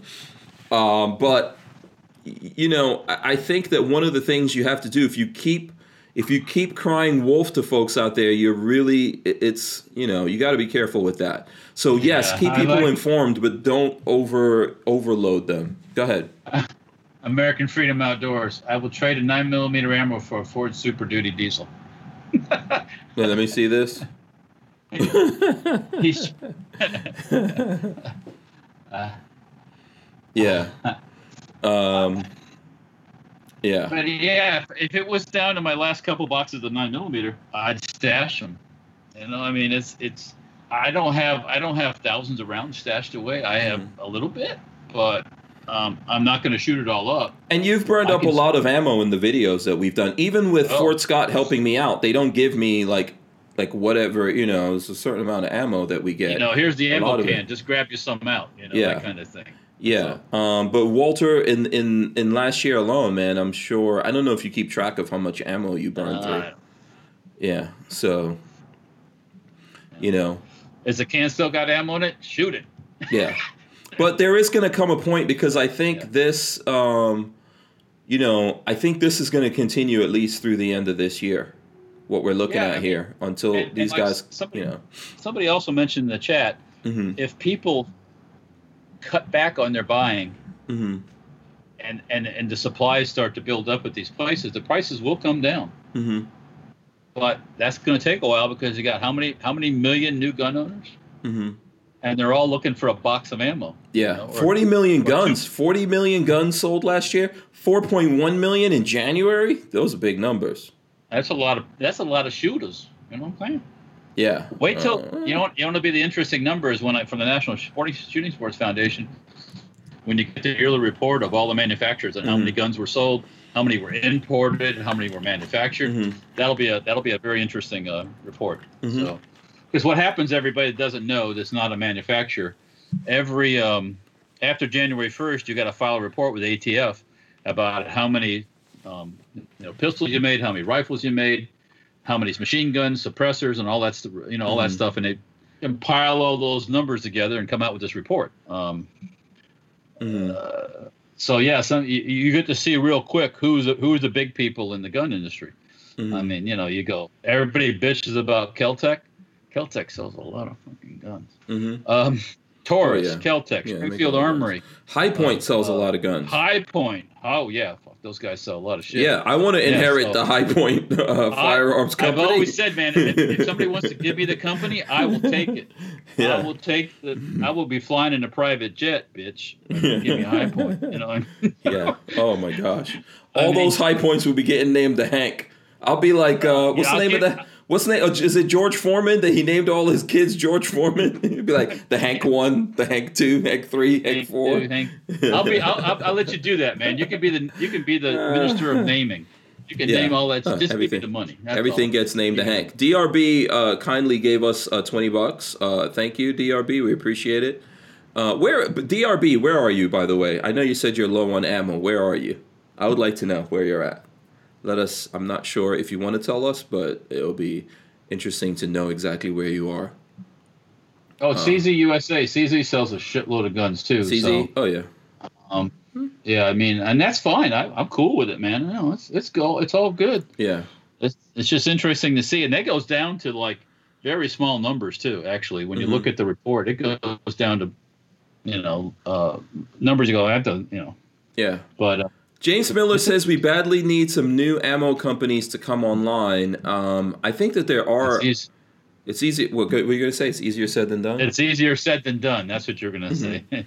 yeah, because you first you have to be licensed, mm-hmm. and then you got to jump through all the local big EPA stuff. Yeah. Yeah, yeah, all that monkey business. Yeah. Then you got to find where are you going to find the brass when you're in the in the primers components. Yeah. And the powder when you're competing with these big guys. It's not easy. Mm-hmm. You know. Yeah. Um, D, so uh, DRB one six six says Illinois, sixty miles south of Chicago, the red part of the state. Um, and I'm not trying to get you to you know sign up for the email list and then communicate with us and because uh, I know you said you're low on nine millimeter, I'll send you a couple boxes of nine millimeter. Just get Man. just get in touch with us, DRB one six six. There you go. Well, you know, we got to help. He's down to sixty rounds, Walt. Uh, I, I, oh, oh sorry. Back to, I, I, get it. I get it. I yeah, yeah. I get it. Yeah. Now that was just that was just for DRB. No one else. Yeah. Don't, don't everybody start begging. Show. No. Don't everybody start begging now. Come on. uh, everyone's gonna start hitting me up. Uh, excuse me, sir. Lola, Lola's like, what? Really? Now I gotta send out ammo. excuse me, sir. Can I have another bowl of porridge? do, you, do you have do you have a couple points for a poor person? Dude, we are gonna be out there begging for ammo pretty soon. I'm just telling you something right now. Can you imagine all the gun guys out there, like, um, you know, like well, gun guys seriously out there? 40, 42 chilled in the chat brought up a good subject, mm-hmm. which I brought up with Erich and this mm-hmm. whole uh, mm-hmm. executive order stuff. Mm-hmm. Um, if if we didn't have these goofy executive order stuff with Russia and China and all these other places, mm-hmm. there wouldn't be no shortage of ammo. Because the Chinese and, and as much as we like or dislike the Chinese. Yeah, who said this? Oh yeah, uh, 42 chilled. Uh, and as much as you mm. like or dislike the Russians, they'll more, more than happy to take your, your shekels, take your money, your mm-hmm. Walter bucks or whatever, and for your and it, yeah. there would be all the ammo you could shoot. Yeah. So uh, there's no shortage of ammo in the world. Yeah. There's a shortage of ammo here. Yeah. Um, Night Train says, Hank, you should have a raffle or some kind of contest for ammo on the show. Uh, YouTube is just looking. Going? Well, YouTube is just looking for a reason to smack us upside the head. Just FYI. Uh, okay, okay, I'm going to raffle off the ammo that I had to pay a thousand dollars for. But we, but the, here's the thing: we did like, uh, you know, um, I did a giveaway with Fort Scott uh, munitions, and there was a bunch of ammo, and I was, try- was trying to tell everyone about that. Um, and then recently we put out in our email list, um, Brownells had, you know, the big barrel of ammo. Yeah, is, oh, that, yeah, is that still going on? Is that still valid, that giveaway from Brownells? It's almost over with, I think, if you haven't yeah. signed up for let it. me, yeah, let me see if I could pull that up because the Brownells giveaway, I think, is still going. It was supposed to be for the the the uh, Foos Bowl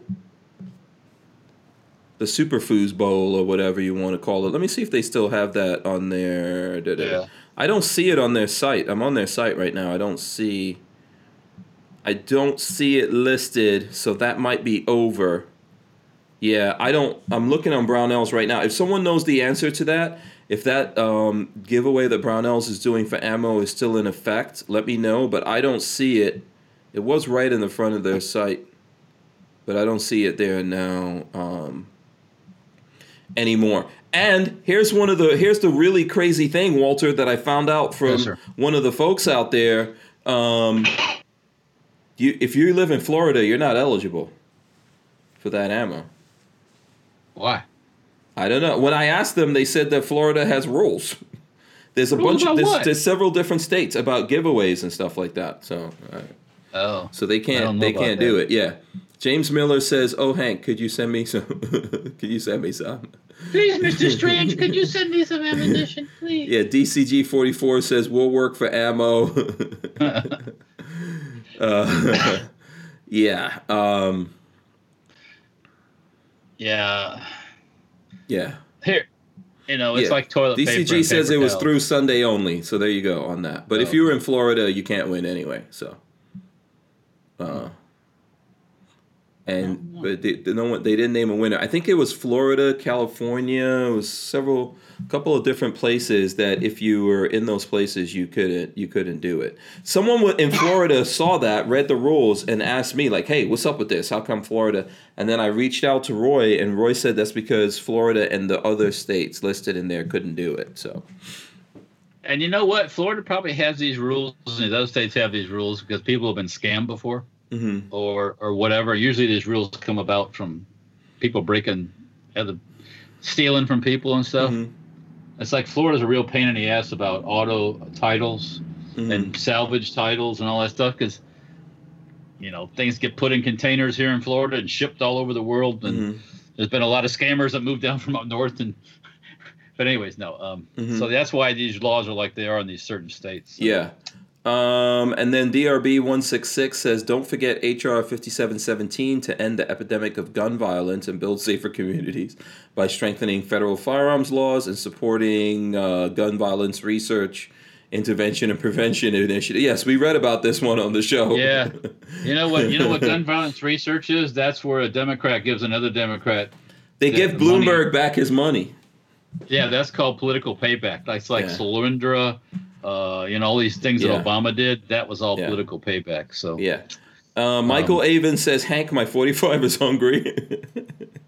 uh, Len Holt wants to know what we think about the industrious type making primers. Have you seen That's that? a primer making is a dangerous trick. That mm. the, the, stuff yeah. that goes in primers is seriously explosive stuff. Mm-hmm. Mm-hmm. I'm trying not to use bad words either. So yeah, yeah. Uh, yeah, yeah, that's that's not for the faint of heart. Yeah, I would say check yourself before you wreck yourself. yeah. Um, but hey, you know, ultimately you got to do what you got to do. You know. Just HK metal mm. mags are sold out everywhere. Brownells has some. Yeah, paying premium for it. Um, the, which ones? The MP5s? I guess, yeah. I, yeah, which one, which mags are you talking about? They did have the MP5s. Um, I mean, if you gotta have HK metal mags that are HK, you're gonna pay a premium. So, mm-hmm. um, yeah. You know. Born to be a shooter, Josh says, Hank, could we do some trading, please? Uh, do you have a Tech Nine? If someone has a Tech Nine out there, I will trade a thousand rounds of nine what? millimeter for a Tech Nine. I will do it. A Tech Nine? I want a Tech Nine. Yeah, I guess. Oh, yeah. Do you think it should go down to five hundred rounds? I, am not telling you what to do. I'm not telling you. You already made the offer. Now yeah, it's too late. Now. Okay, I already made it. If someone has a Tech Nine no that they could send to us through an FFL. working. Lola says working. Man, you guys are like my lawyers. you gotta have you gotta have a Tech Nine with a couple good magazines. Okay, here we go, Walt. Yes, there you yeah, go. I mean, you don't get somebody saying the Tech Nine with no magazine. No, that's true. That's true. Okay, good point, Walter and Lola working Tech Nine yeah. with a couple of magazines. Okay. And one that nobody's been monkeying with the internal parts inside of. Unmolested. yes. Yeah. And I will get you a thousand rounds of nine millimeter. There you go. Ba boom. That's that's a yeah. It's a good. It's a good. You know, it's a good offer out there. Hook hold Hank Strange up with a Tech Nine. Man. Know? So you know, Alan Powell says closest I have is some Tech Nine CDs. no, no, yeah, no. uh, and then DB one six six says callback. The first stimulus bill funded the Kennedy Center, which funds the Democrats. Imagine that. Yeah. Um, and KY Guns and Radio says I'll run one off uh, my 3D printer for you. No, no, no, no, no, not a 3D printed one. We could do that too. Uh, oh, speaking of that, um, mm-hmm. and that kind of thing on the firearms blog, I noticed they have a, a new um, like the uh, underground gun mm-hmm. uh, section where they show all the weird guns they found in these different police oh, departments wait, all over is the world. Is this on the firearms blog? Hold on. Firearms blog, yeah. Oh, is it down at the bottom of the page? Oh, or is it? I was looking at it when we were getting fired up here. Um, uh, yeah, yeah, it's more toward the bottom. Yeah. yeah. Yeah, I saw the Indian Army thing. Yeah, the the, the, yeah. the Indian here. I'll share this with the folks. Uh, this every time now I see the Indian Army, I think about the differences between indigenous and ingenious. so Indian Army receives first Negev light machine guns. Well, what? Oh, that's a lot. Hold on a sec. Is this the ones that went? No, this is just the Negev. Oh my gosh. That is a beautiful picture, Walter. Did you see the picture of the machine guns in the factory? Oh, I, I didn't I didn't click on. Scroll down to that. That is nice. What? Uh, look at that. Look at here. Look, at here. that. Oh my jeez. That's a swing moment there. Yeah. Swing. Uh, That's a double swing. Yeah. Swing. Swing. yeah. swing, swing, swing, swing, swing, swing, swing, swing. what? Yeah. That's a beautiful picture right there, sir. Oh my goodness. where is the where is this factory? um, Negevs are made in Israel, so that must be in it's in Israel. Uh, um, uh, oh, is I wonder if Mac went to this place on uh Huh. Yeah, that's oh yeah, Negev production line IWI. Oh, that's amazing. I think I shot a Negev before. I think so, somewhere. Wow, the, the, it says here that the Indian Army's current light machine gun requirement stands at 40,000 with wow. 7.6251 Indian produced Bren light machine guns mm-hmm. and then FN Mag uh, general purpose uh, mm-hmm. Mag 58 guns. So, wow. They still use the Bren gun. Mm-hmm. The Bren gun's a good gun. But where's that article on the on the on the uh where did I find that? Was that on the second page? I'm scrolling mm-hmm. through things so fast here. Mm-hmm. Um, because uh, I always like to see the homemade, uh, made underground gun stuff. That's interesting mm-hmm. to me. So, because mm-hmm. some of them are really crude, and other people do really, yeah. really do, do a really. Oh, there it is, right there, underground arms watch. Yeah, Alan Powell, by the way, of that picture says, "Is that heaven?" oh boy, that's nice. Um, and like uh, James Miller says with not being able to count on the legitimacy of future elections, is it possible we'll even see primers, brass, etc., come back to normal prices? I don't think it will. Um, the market can only um, for only for so long that people can pay the money, and then they'll. Yeah. Unless unless the current bunch in power do something else really uh you know to, to cause it to happen but they're also but a lot of stuff even that they're doing now is making things swing back the other the other way so uh, you know um, but yeah i think there's a whole bunch of things that happen here and i'm not i'm not saying that we'll never get it back because i think it's just like oil right if they try to push up the price of oil and and we're sitting on reserves well okay with this administration if they're blocking everything we might not go for that, but the American people are going to get real mad. And uh, stay tuned, stay you know, tuned, folks, because the gas oil at the pump prices are probably going to be pushing three fifty four dollars a barrel a, gallon again, yeah. just because of Obama. Well, I mean, because of Biden. Yeah, but the thing, so the thing about it is, what's the price level that the people get mad at? right? And usually in America, it's somewhere like around somewhere around that four dollars a gallon. Americans get yeah. real upset. Although in Europe, which who cares? You know, sorry, uh, Richard Monder. But Europe is about seven, eight, or nine dollars a gallon. Well, it's sold by the liter over there. Comparatively, yeah. But once again, their primary fuel in Europe for, for vehicles, cars, is diesel. It's not gasoline anymore. So yeah, well, and there's a lot of places that have switched over. See, in America, we should have done this. We should have switched over to compressed natural gas vehicles. Well, because we could change vehicles we have now over to compressed natural gas, but we didn't do it. You have to make that convenient for people. Well, we have. Well, have well, well, so right now, a lot of buses, like in Gainesville, the buses run on compressed natural gas. I'm pretty sure in Tampa it's the same thing, right? Um, right. A lot of a lot of a lot of a lot of airports. The, the vehicles run on compressed natural gas. Uh, all of Target all over the country runs on compressed natural gas. The trucks, okay, the tractor trailers. Same thing with Walmart.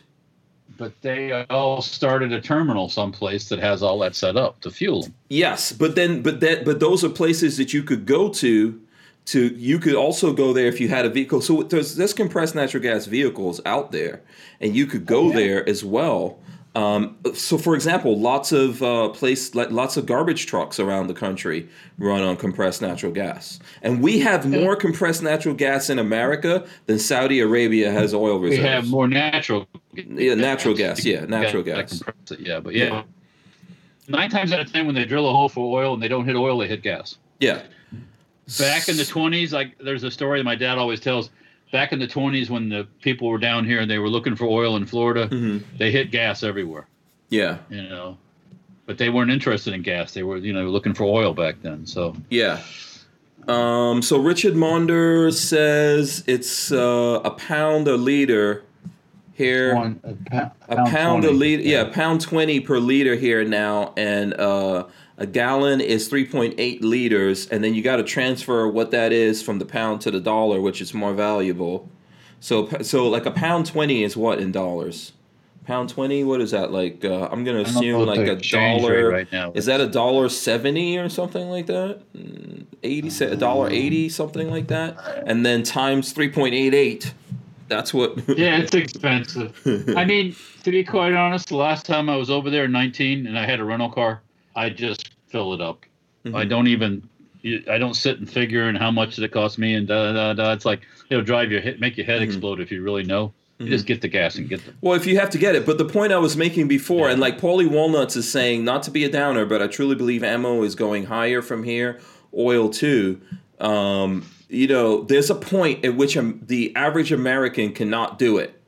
I've seen it. Right. We've seen it already, where people it start walking. Every, every. Yeah everything like this. I yeah. mean, once your credit cards are all charged up, you can't charge anymore. You, your kids got to have school clothes for school. Mm-hmm. You know, it's it's Christmas time again.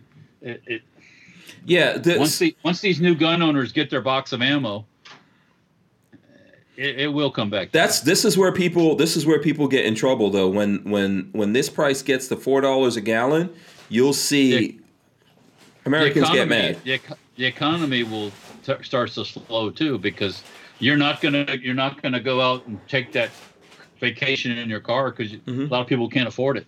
Mm-hmm. Um, and and it costs more to truck. You stop buying stuff. You don't buy a new TV. You don't. Right. None right. of that. None of that stuff happens. Uh-huh. Right. So. So hey, you know all you Democrats out there that like you know want to hug your trees and kiss your squirrels. I hope you have a lot of money for gasoline. Yeah. Um, Ray Bazzolo says if they can. And heating oil. Look, mm-hmm. look up in the Northeast and these places in the northern states. They, a lot of them use heating oil still. Heating oil prices go up as as all those other prices go up too. So yeah, it costs more to stay warm in the winter. Oh yeah, um, but that's that's why we live in Florida. Um, but it costs us a lot of money in the in the summer in the hot in the humidity. Yeah, with the air conditioner. Air conditioning yeah. goes up here. Ray Bazzolo says if they can do electric charging stations, we can do CNG fill stations. And the the funny thing, I spent a lot of time researching CNG. I was actually when I was doing stock market stuff, I was going to go heavily into CNG until I saw what happened, and then I was like, oh yeah, I'm I'm not going to do this. Yeah, who who who owns all out of that stuff? Well, so Republicans. Is that a Berkshire Hathaway? No, no. The guy who owns. remember the guy who swift boated um, Kerry, John Kerry. Do you yeah. remember the guy who? Who's that guy that uh, T Boone Pickens owns a lot of this technology and a lot of the companies, but he's a Republican and he's the guy who put out the video uh, that that paid for the stuff that went out against John Kerry, and therefore Kerry feels kept him from becoming president. So even though this was a good idea, when Kerry, the same guy who's now in charge of a lot of this crap, right, and flying around on his private jets and stuff, he basically killed all of this in Congress because he feels like this guy kept him from becoming president. But the thing about CNG, propane, etc., it's very easy to take combustion cars that we have right now and switch them over where they could use gas and compressed natural gas or propane. So you can run them yeah. both. It's very easy to do that. You could change pretty much any car over to that. So, you know, and and we just didn't do it. And then even the car companies didn't want to make the cars. Like Honda had some cars, uh, Ford and Chevy have kits that can change stuff over, but no one really uh, went into it.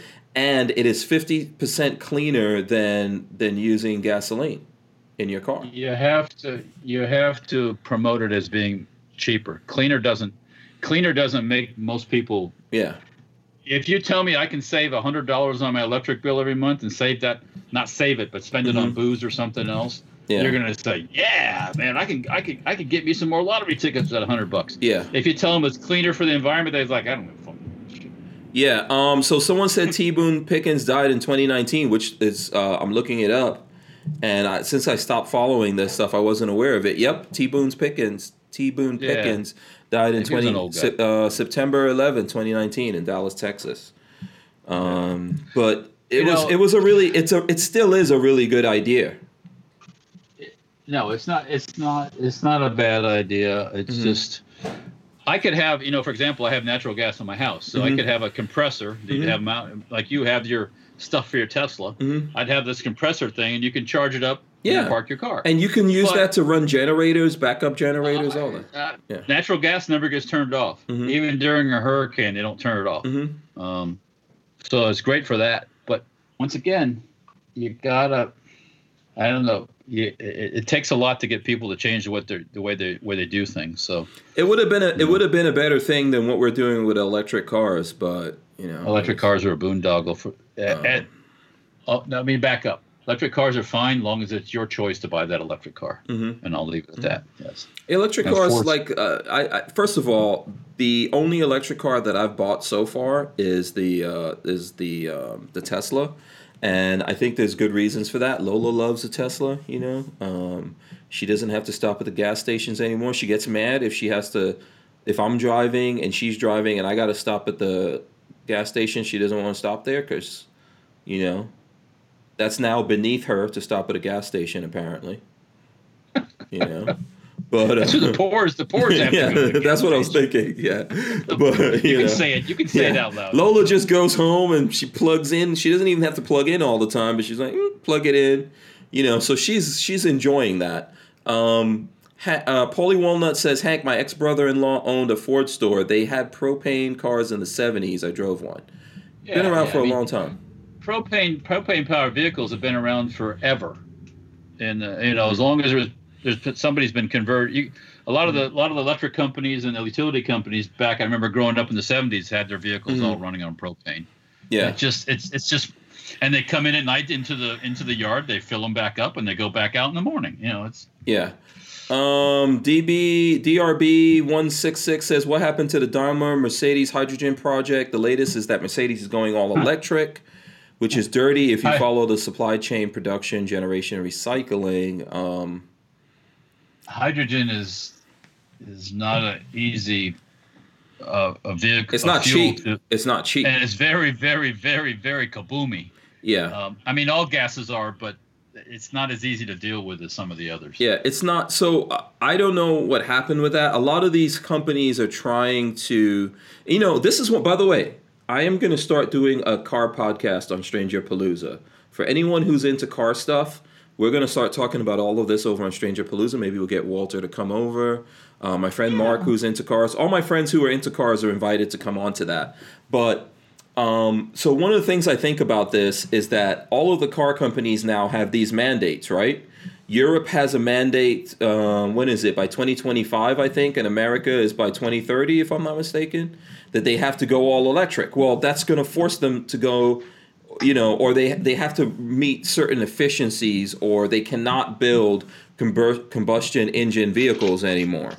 So that's what's happening. Why a lot of companies like, oh, okay, we'll, we'll, we'll, you know, they're forcing them to go in that direction instead of giving them the choice to make more sensible decisions. Um, Toyota is still very much invested in hydrogen, and they're putting out hydrogen vehicles, but from all the stuff that I look at for hydrogen vehicles, it's more difficult to fill than charging up an electric car. Like where where's the where's the hydrogen stuff? Right, any, I know of one. I know of one. There's one right next door to where um, Sam Andrews has his shop. That's the only one I know about. When you start dealing with gases, explosive gases, mm-hmm. I don't care if it's propane, compressed natural gas, hydrogen. There's mm-hmm. always a chance that some numbnuts is going to blow the fucking thing up, or mm-hmm. or do something like that. You know, electric, you plug it in, I walk away. Mm-hmm. Plug it in, walk away. You know, it's not like mm-hmm. it's.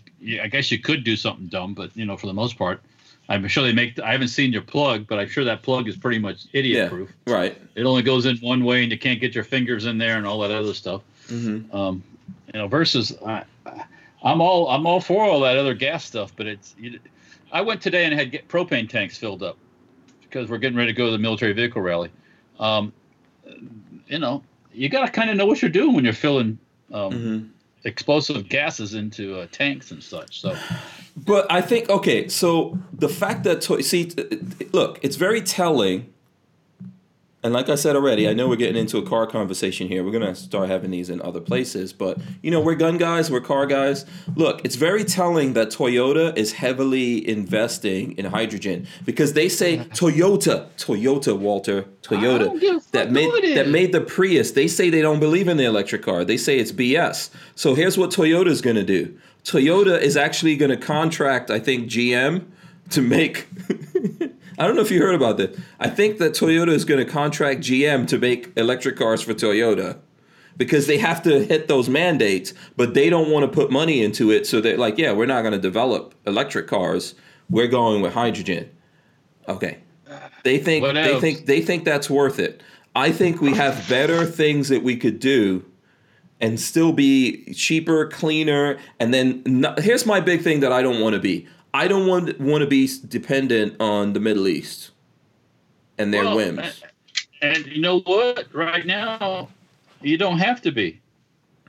There's no mm-hmm. reason to be dependent. Well, it's political. Mm-hmm. We have so much fuel, whether mm-hmm. it's compressed natural gas, mm-hmm. whether it's whether it's regular good old fashioned Earl, mm-hmm. you know, out of the ground, mm-hmm. uh, or you're taking coal and, and gasifying coal.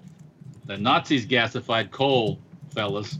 Um, mm-hmm. mm-hmm. and they did it probably, and, they, and there's all kinds of synthetic fuels that, mm-hmm. uh, that, that, they, they had back then. Yeah, it was expensive and dirty, but um, so yeah. there's no reason why we have to be dependent on the Middle East. We should we should kick those guys back out in the desert and let them. Yeah, let them. You know. So here's the thing from Paulie Walnuts. I think Paulie Walnut said before he's into the stock market. He says, if you guys want to see the future of hydrogen vehicles, look at the stock symbol plug. I bought a, uh, 10,000 shares at 37 cents. Okay, and he said he sold the last of it at eleven dollars. And then he goes on to say, "Thought out uh, it, I was a genius. Laugh out loud. The truth is, I'm a moron." Um, and so he t- he's telling me to go look at the price of uh, uh, of plug on the stock market. Let's see if I can throw up the stock market, the ticker symbol for plug. Um, it's sixty four dollars, Walt, and it's down. It's down right now. But so it went from eleven when Paulie Walnut sold it it went up to 64 bucks. 64 and 33 cents. Wow. Let me, let me, for all you folks that happens, that, that, happens. That, that happens. You know, in the U.S. here, mm-hmm. over in Europe, they have diesel cars that get you know 40, 50 miles per gallon. Mm-hmm. The reason we don't have those cars here is because of a thing called the EPA. Mm-hmm. Those cars are not dirty. I went to Europe. Yours not covered in smoke and soot and all that stuff. Mm-hmm. But we have we have we have this agency here that dictates impossible emission standards, just to. I mean, you don't. Mm-hmm. We, you don't have to have this crazy uh, all these crazy concocted vehicles with fuel cells and power this and power that when you can have it just a standard old diesel engine turbocharged and it works. yeah a lot cheaper, cheaper on the environment, cheaper to buy. Yeah. Uh, Paulie Walnut okay. says he's a moron for selling it. Look, you bought it at 37 cents, you sold it at 11, you, you made, money, money, sir. Yeah. Don't don't yeah, don't mean, on, don't man. worry about it. Don't worry about it. Don't. we, we lose money all the time around here. Hey, every time we bought, pull a trigger. I should have bought I should have bought five pallets of uh, nine millimeter, 135 dollars a thousand. I'd be like T Boone's Pickens by now, mm-hmm. man. Come on. Yeah.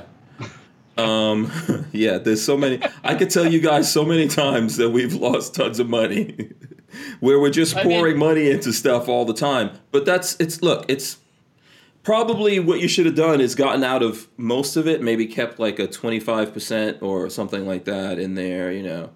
Um, and then that would have gone up on its own. But this is like the risk. This like this is a it's a whole risk situation. Um, Nuclear is the answer. Brian Quick says. Nuclear. well, nuclear powered car. Well, no, but this is what I'm saying about electric cars. Like, I think electric cars are cool. The Teslas are cool. Uh, Audi just put out a, a, electric, a new electric car, the Audi e-tron GT. But you know what the problem is? It's how we are producing electricity You're in America. To, you still got to plug it in, and the more people that have to plug in are going to cause the power rates to go well, so we're mandating that most of these cars have to be electric. I think all these companies in the next five years, they're going to go to most of their line or heavy percentage, maybe 75% of the cars being made are going to be electric cars. And then people start plugging that into the grid, and no one wants to build nuclear power plants. Solar is uh, is limited in what it could do. Uh, wind is worse. Yeah, it's correct. Yeah, you know, um, so I think, oh, man. So, yeah. so when you come home at night, you know, where it used to be off. Nuka, off, brass catcher says nuclear, nuclear. nuclear, yeah, like, like, like, Bush? like George GW said. Nuclear, yeah, nuclear. Yeah, I can't say how he said it. Yeah, nu- yeah everybody nu- made nu- fun of the way he talked. Nuclear. This is some of these other people. Yeah. Anyways, um, we yeah we we need to look. We we're always going to need power as human beings. We need power. We the yeah. dark the dark is we, no, none of us want to go back to the true dark ages, right? So we need electricity, we need power for all these things. We've got to figure out ways of producing this power and we got to live with it especially if we're going to make everything go electric but we have we have options and alternatives and things that we could do and people are afraid of you know like someone was saying that with uh, with uh, compressed gas and stuff like that earthquakes happen well that's what people are worried about with nuclear and you know i mean stuff okay happen. gas yeah gas line can break yes but how how often does that happen it doesn't happen. And a lot of places, a lot of places often, don't I mean. have uh, earthquakes anyway. Like Florida doesn't have earthquakes because we got nothing but sand. So I, I can show you. Yeah, I mean, and why do and that was actually they made it. Why does Florida bring natural gas all the way from Louisiana? There's a natural gas pipeline that runs right past my dad's house on mm-hmm. 19. You know, my dad lives there. On, mm-hmm. Off of where he lives that they built. That line, that line went past where we were, where we live yeah. too. Yeah, they. Yeah. I remember when they were burying it and stuff like and that. And it's yeah. like, why are they bring? There's gas right off the coast. Oh well, we can't drill a well. I might see mm-hmm. that from my condo. Mm-hmm. You know, it's like we um, need to, if we have energy resources, we need to use, use them instead of being dependent on, especially countries in the Middle East, who then use America. Yeah, then, but then they use Americans to fight their their wars because technically they don't want to they don't want to fight the wars themselves because they don't want to fight each other. Um, so we do it by proxy. Uh, we're we're the we're the poorest to those people. Mm-hmm. Yeah. they yeah. they they look down upon us because you know. Yeah, TC is saying don't be re- so resistant to renewables just because the liberals like them. They're part of the answer to our energy no, and climate. Not, it's not that yeah. windmills are a farce. Okay. Yeah. They're a farce, farce, farce with a big with a big F, capital F. Solar. What happens when you have a up north when they have a month of hardly any sun? Um, my my um, so my, the van that we're switching the studio to has solar panels on it. How is it's just for when it's cloudy here? It charges up the batteries. It's this. Yeah, it's, it's got just two for batteries. trickle charging the batteries. Yeah, I mean you can't. But what I could, what I could say to you is though is that when it's cloudy here, it don't do no charging. And, yeah, and this is Florida. A, it'll make a minuscule little bit of charging, and you won't, yeah. you won't get the full battery charge. Yeah. Right? I mean, great. I, I nothing against solar. If you want to have solar yeah. stuff, great. But it's not gonna it's not gonna power the country. I'm not. I'm not. And by the way, I'm not res, uh, resistant to things like that. Like you know, the way that I, I look at really. things, I don't factor in things like that. Um, for example, as I've said, we have a we have a, a Tesla. You know, but I I'm under no illusion that having a Tesla saving the planet. My electricity for that Tesla is coming from fuel and coal.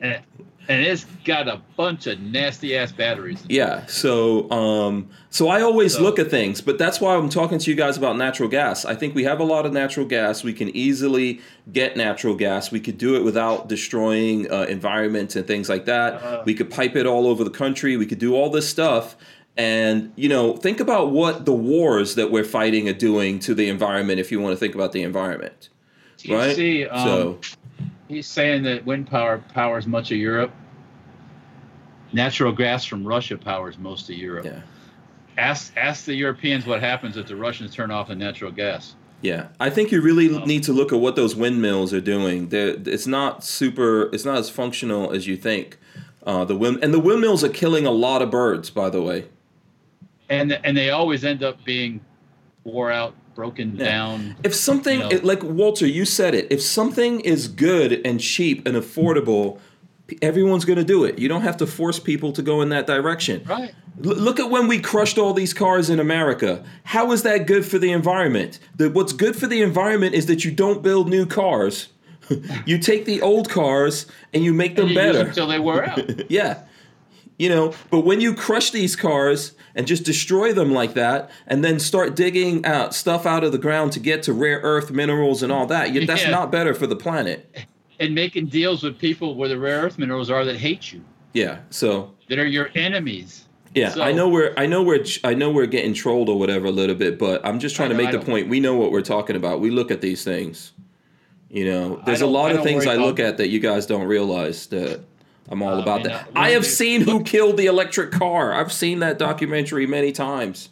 I uh, there's a there's a lot of stuff that uh, that you, you remember know, the, the, the, original Tesla, mm-hmm. the original Tesla guy. He uh, was working on all that stuff too, and all his stuff got. mm-hmm. Yeah. um, so, anyways, yeah, yeah, that's, that's the way it works. If things are if things are good and cheap and affordable and better, people will do it. People will do it, and we have gotten better as human beings, right? We've gotten better. We've gotten cleaner. We've done lots of things where oh, yeah. you know. I mean, uh, just from the time I was a kid till now, I mean, all you have to do is look at the old videos of like the interstate highways where they had this black strip running down the middle of the road where mm-hmm. the oil dripped out of the cars. Mm-hmm. You don't have that now. Mm-hmm. You don't have you don't have half the you don't have three quarters, mm-hmm. seven eighths, maybe ninety percent of the pollution mm-hmm. you had back then. But if you keep raising the bar so high, mm-hmm. basically you you you make it unaffordable and you make your economy suffer. Well, we're going to crash everything and then we're going to crash and return to stuff. Instead of it would have been better for us to gradually build up to these things instead of forcing it and then hitting, running into smack dab into a brick wall where then you don't then people like no forget this we're right. just not even going to uh, and improve anything meanwhile the american economy uh, well this, this, is a story this is like old news but mm-hmm. you know we're supposed to be the clean ones and meanwhile the rest of the world is dumping all their shit and their garbage and their and their stuff in the oceans mm-hmm. and and burning it and but mm-hmm. it's our fault yeah yeah Rod Mills is trying to get at me. He's trying to troll us too. He says, Hank, if you eat more fiber, you won't have natural gas and then he puts good vibes, uh, good vibes, good vibes. Um, I'm pretty sure uh, conch penis gives you a lot of natural gas, Rod Mills. ba boom. That's my. you know, people were already. Someone people were sending me like when I when I said to Patrick, "What sound does a shotgun make?" Ba boom. Yeah. People were sending me that clip. Ba boom. Yeah. so there you go. Listen, we're at the nine o'clock hour already. We already hit it. Uh, most of that is thanks to uh, Erich Pratt of GOA for coming on the show, which was awesome. I really appreciate that. Um, uh, I'm not laughing about that. Just laughing about yeah. something in the comments. Yeah. Yeah. Um, so, so what do you think about that whole thing before we wrap up and get out of here? What What do you think about Erich Pratt coming on? We got, we got. No, no. I mean, they're they're fighting a good fight. You know, I mean, they're actually out there doing it. You know, without, mm-hmm. you know, he's not doesn't have a a, a suit. Uh, uh, you know, for uh, it doesn't have an expense account to buy suits. Mm-hmm. So, um, you know, using yeah. the money for doing what they're supposed to be doing. So, yeah, that's important. That's one of the important things with it. You know, they're they're actually yeah. out there fighting the fight. And, I just wish, mm-hmm. I, and maybe they are. I don't know it, but mm-hmm. all the all the those groups, including the NRA, need to, if they could just join forces a little bit more mm-hmm. and, and and come together like the Dems do. You know, Dems mm-hmm. don't care. They whether you like what they all get together in the end and, and play good and, and mm-hmm. get what they want and then they then they go back to their corner so mm-hmm. we could use a little bit more of that on our side of things but yeah you know. uh, well yes we could always use more of that are we gonna get it i don't know man sometimes we are uh, our own uh, worst enemy out here. So sometimes, yeah. Yes, absolutely. Listen, I want to encourage you guys to go sign up to, uh, for GOA, support those guys. There is a link in the in the description of this video that you can go to, and you can save five bucks off of a membership of GOA by paying twenty dollars a month through that link. Um, you know and there's other things you guys could do. If you want to if you missed it and you're coming in now just go back to the beginning of this and you'll see what erich pratt had to say. If you're still here with us now we've got close to 100 people. You can help us out right now by smashing the thumbs ups getting us to 100 thumbs ups. That way it will float us up in the algorithm and more people will see this conversation including the fact that some uh, some neanderthal knuckleheaded gun guys can talk about uh, the environment because you you might not believe we know anything about that, but I I love the environment. Yeah, me too. you know, um, so you know, please do that. Smash the thumbs ups right now. Uh, Walt, how can yes, um, how can the folks get in touch with you? Where can they see you? Oh, like I, I would everyone has to go to Dirtfoot Racing and subscribe. I, to I tell you what, since we talked about Dirtfoot Racing, my numbers are up a little bit. Awesome. And, and also in SafetyHarborFirearms.com and Safety Harbor Firearms uh, YouTube channel also. Sweet, so thanks sweet. everybody that's went over there and taken a look at it. Yes, yes. Um, subscribe to Dirtfoot Racing. Walt's putting out good yeah, stuff. He um, he put up making a gas tank. You did a good job on that gas tank, Walter. So, yeah, I mean, um, also today I brought near my mule, the mule vehicle that. Mm-hmm. Uh, I brought that to the shop. I'm mm-hmm. going to make a video on that pretty soon here too. Oh, so. Oh, sweet. Okay, very cool. Yeah, yeah.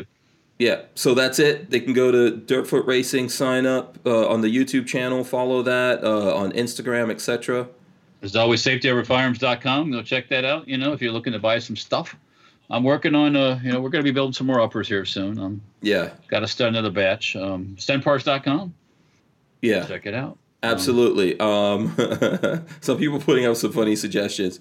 Richard Mondo says, "Great show. Thanks again for Erich being on the show. You guys are welcome. Uh, big thanks to Harry's Holsters for sponsoring us. Uh, check those guys out. You could use the code Hank Strange, save ten percent off. You're getting a bunch of guns. Might as well get." Uh, some holsters for those guns, right? Make it more useful. Yeah, yeah. Carry them nicely, store them nicely. Yeah, yeah, yeah. absolutely. Don't forget to go to hankstrange.com. I'm going to run in the end right now and come back and give Walter the last word. Let's running the end. All right, guys, thanks for watching us. Thanks for hanging out. Please smash those thumbs ups, ring the bell, and so you can be notified every time we go live. We're to rip the audio out of this and throw it up on iTunes and all the other places that you listen to your audio podcasts from. Walter, we have people listening to us in Croatia, sir, the Czech Republic. Croatians make some yeah. some pretty kick-ass guns over there too. Yes, they do. And shout out to the folks in the Czech Republic all around the world yeah, that listen those to folks us. do do it really good. Yeah, buying yeah. Colt. Pretty good. Absolutely, the people, you know, the, the, folks here in America as well. We really appreciate you guys' uh, support. Um, to everyone out there in the chat, to the folks from GOA, thanks so much. And uh, Walter, hit everyone with the last final words here. Get out there and check out the GOA. Support them. They're working for your stuff. You know. Absolutely. I agree with that. We're out. We'll see you guys tomorrow. Peace.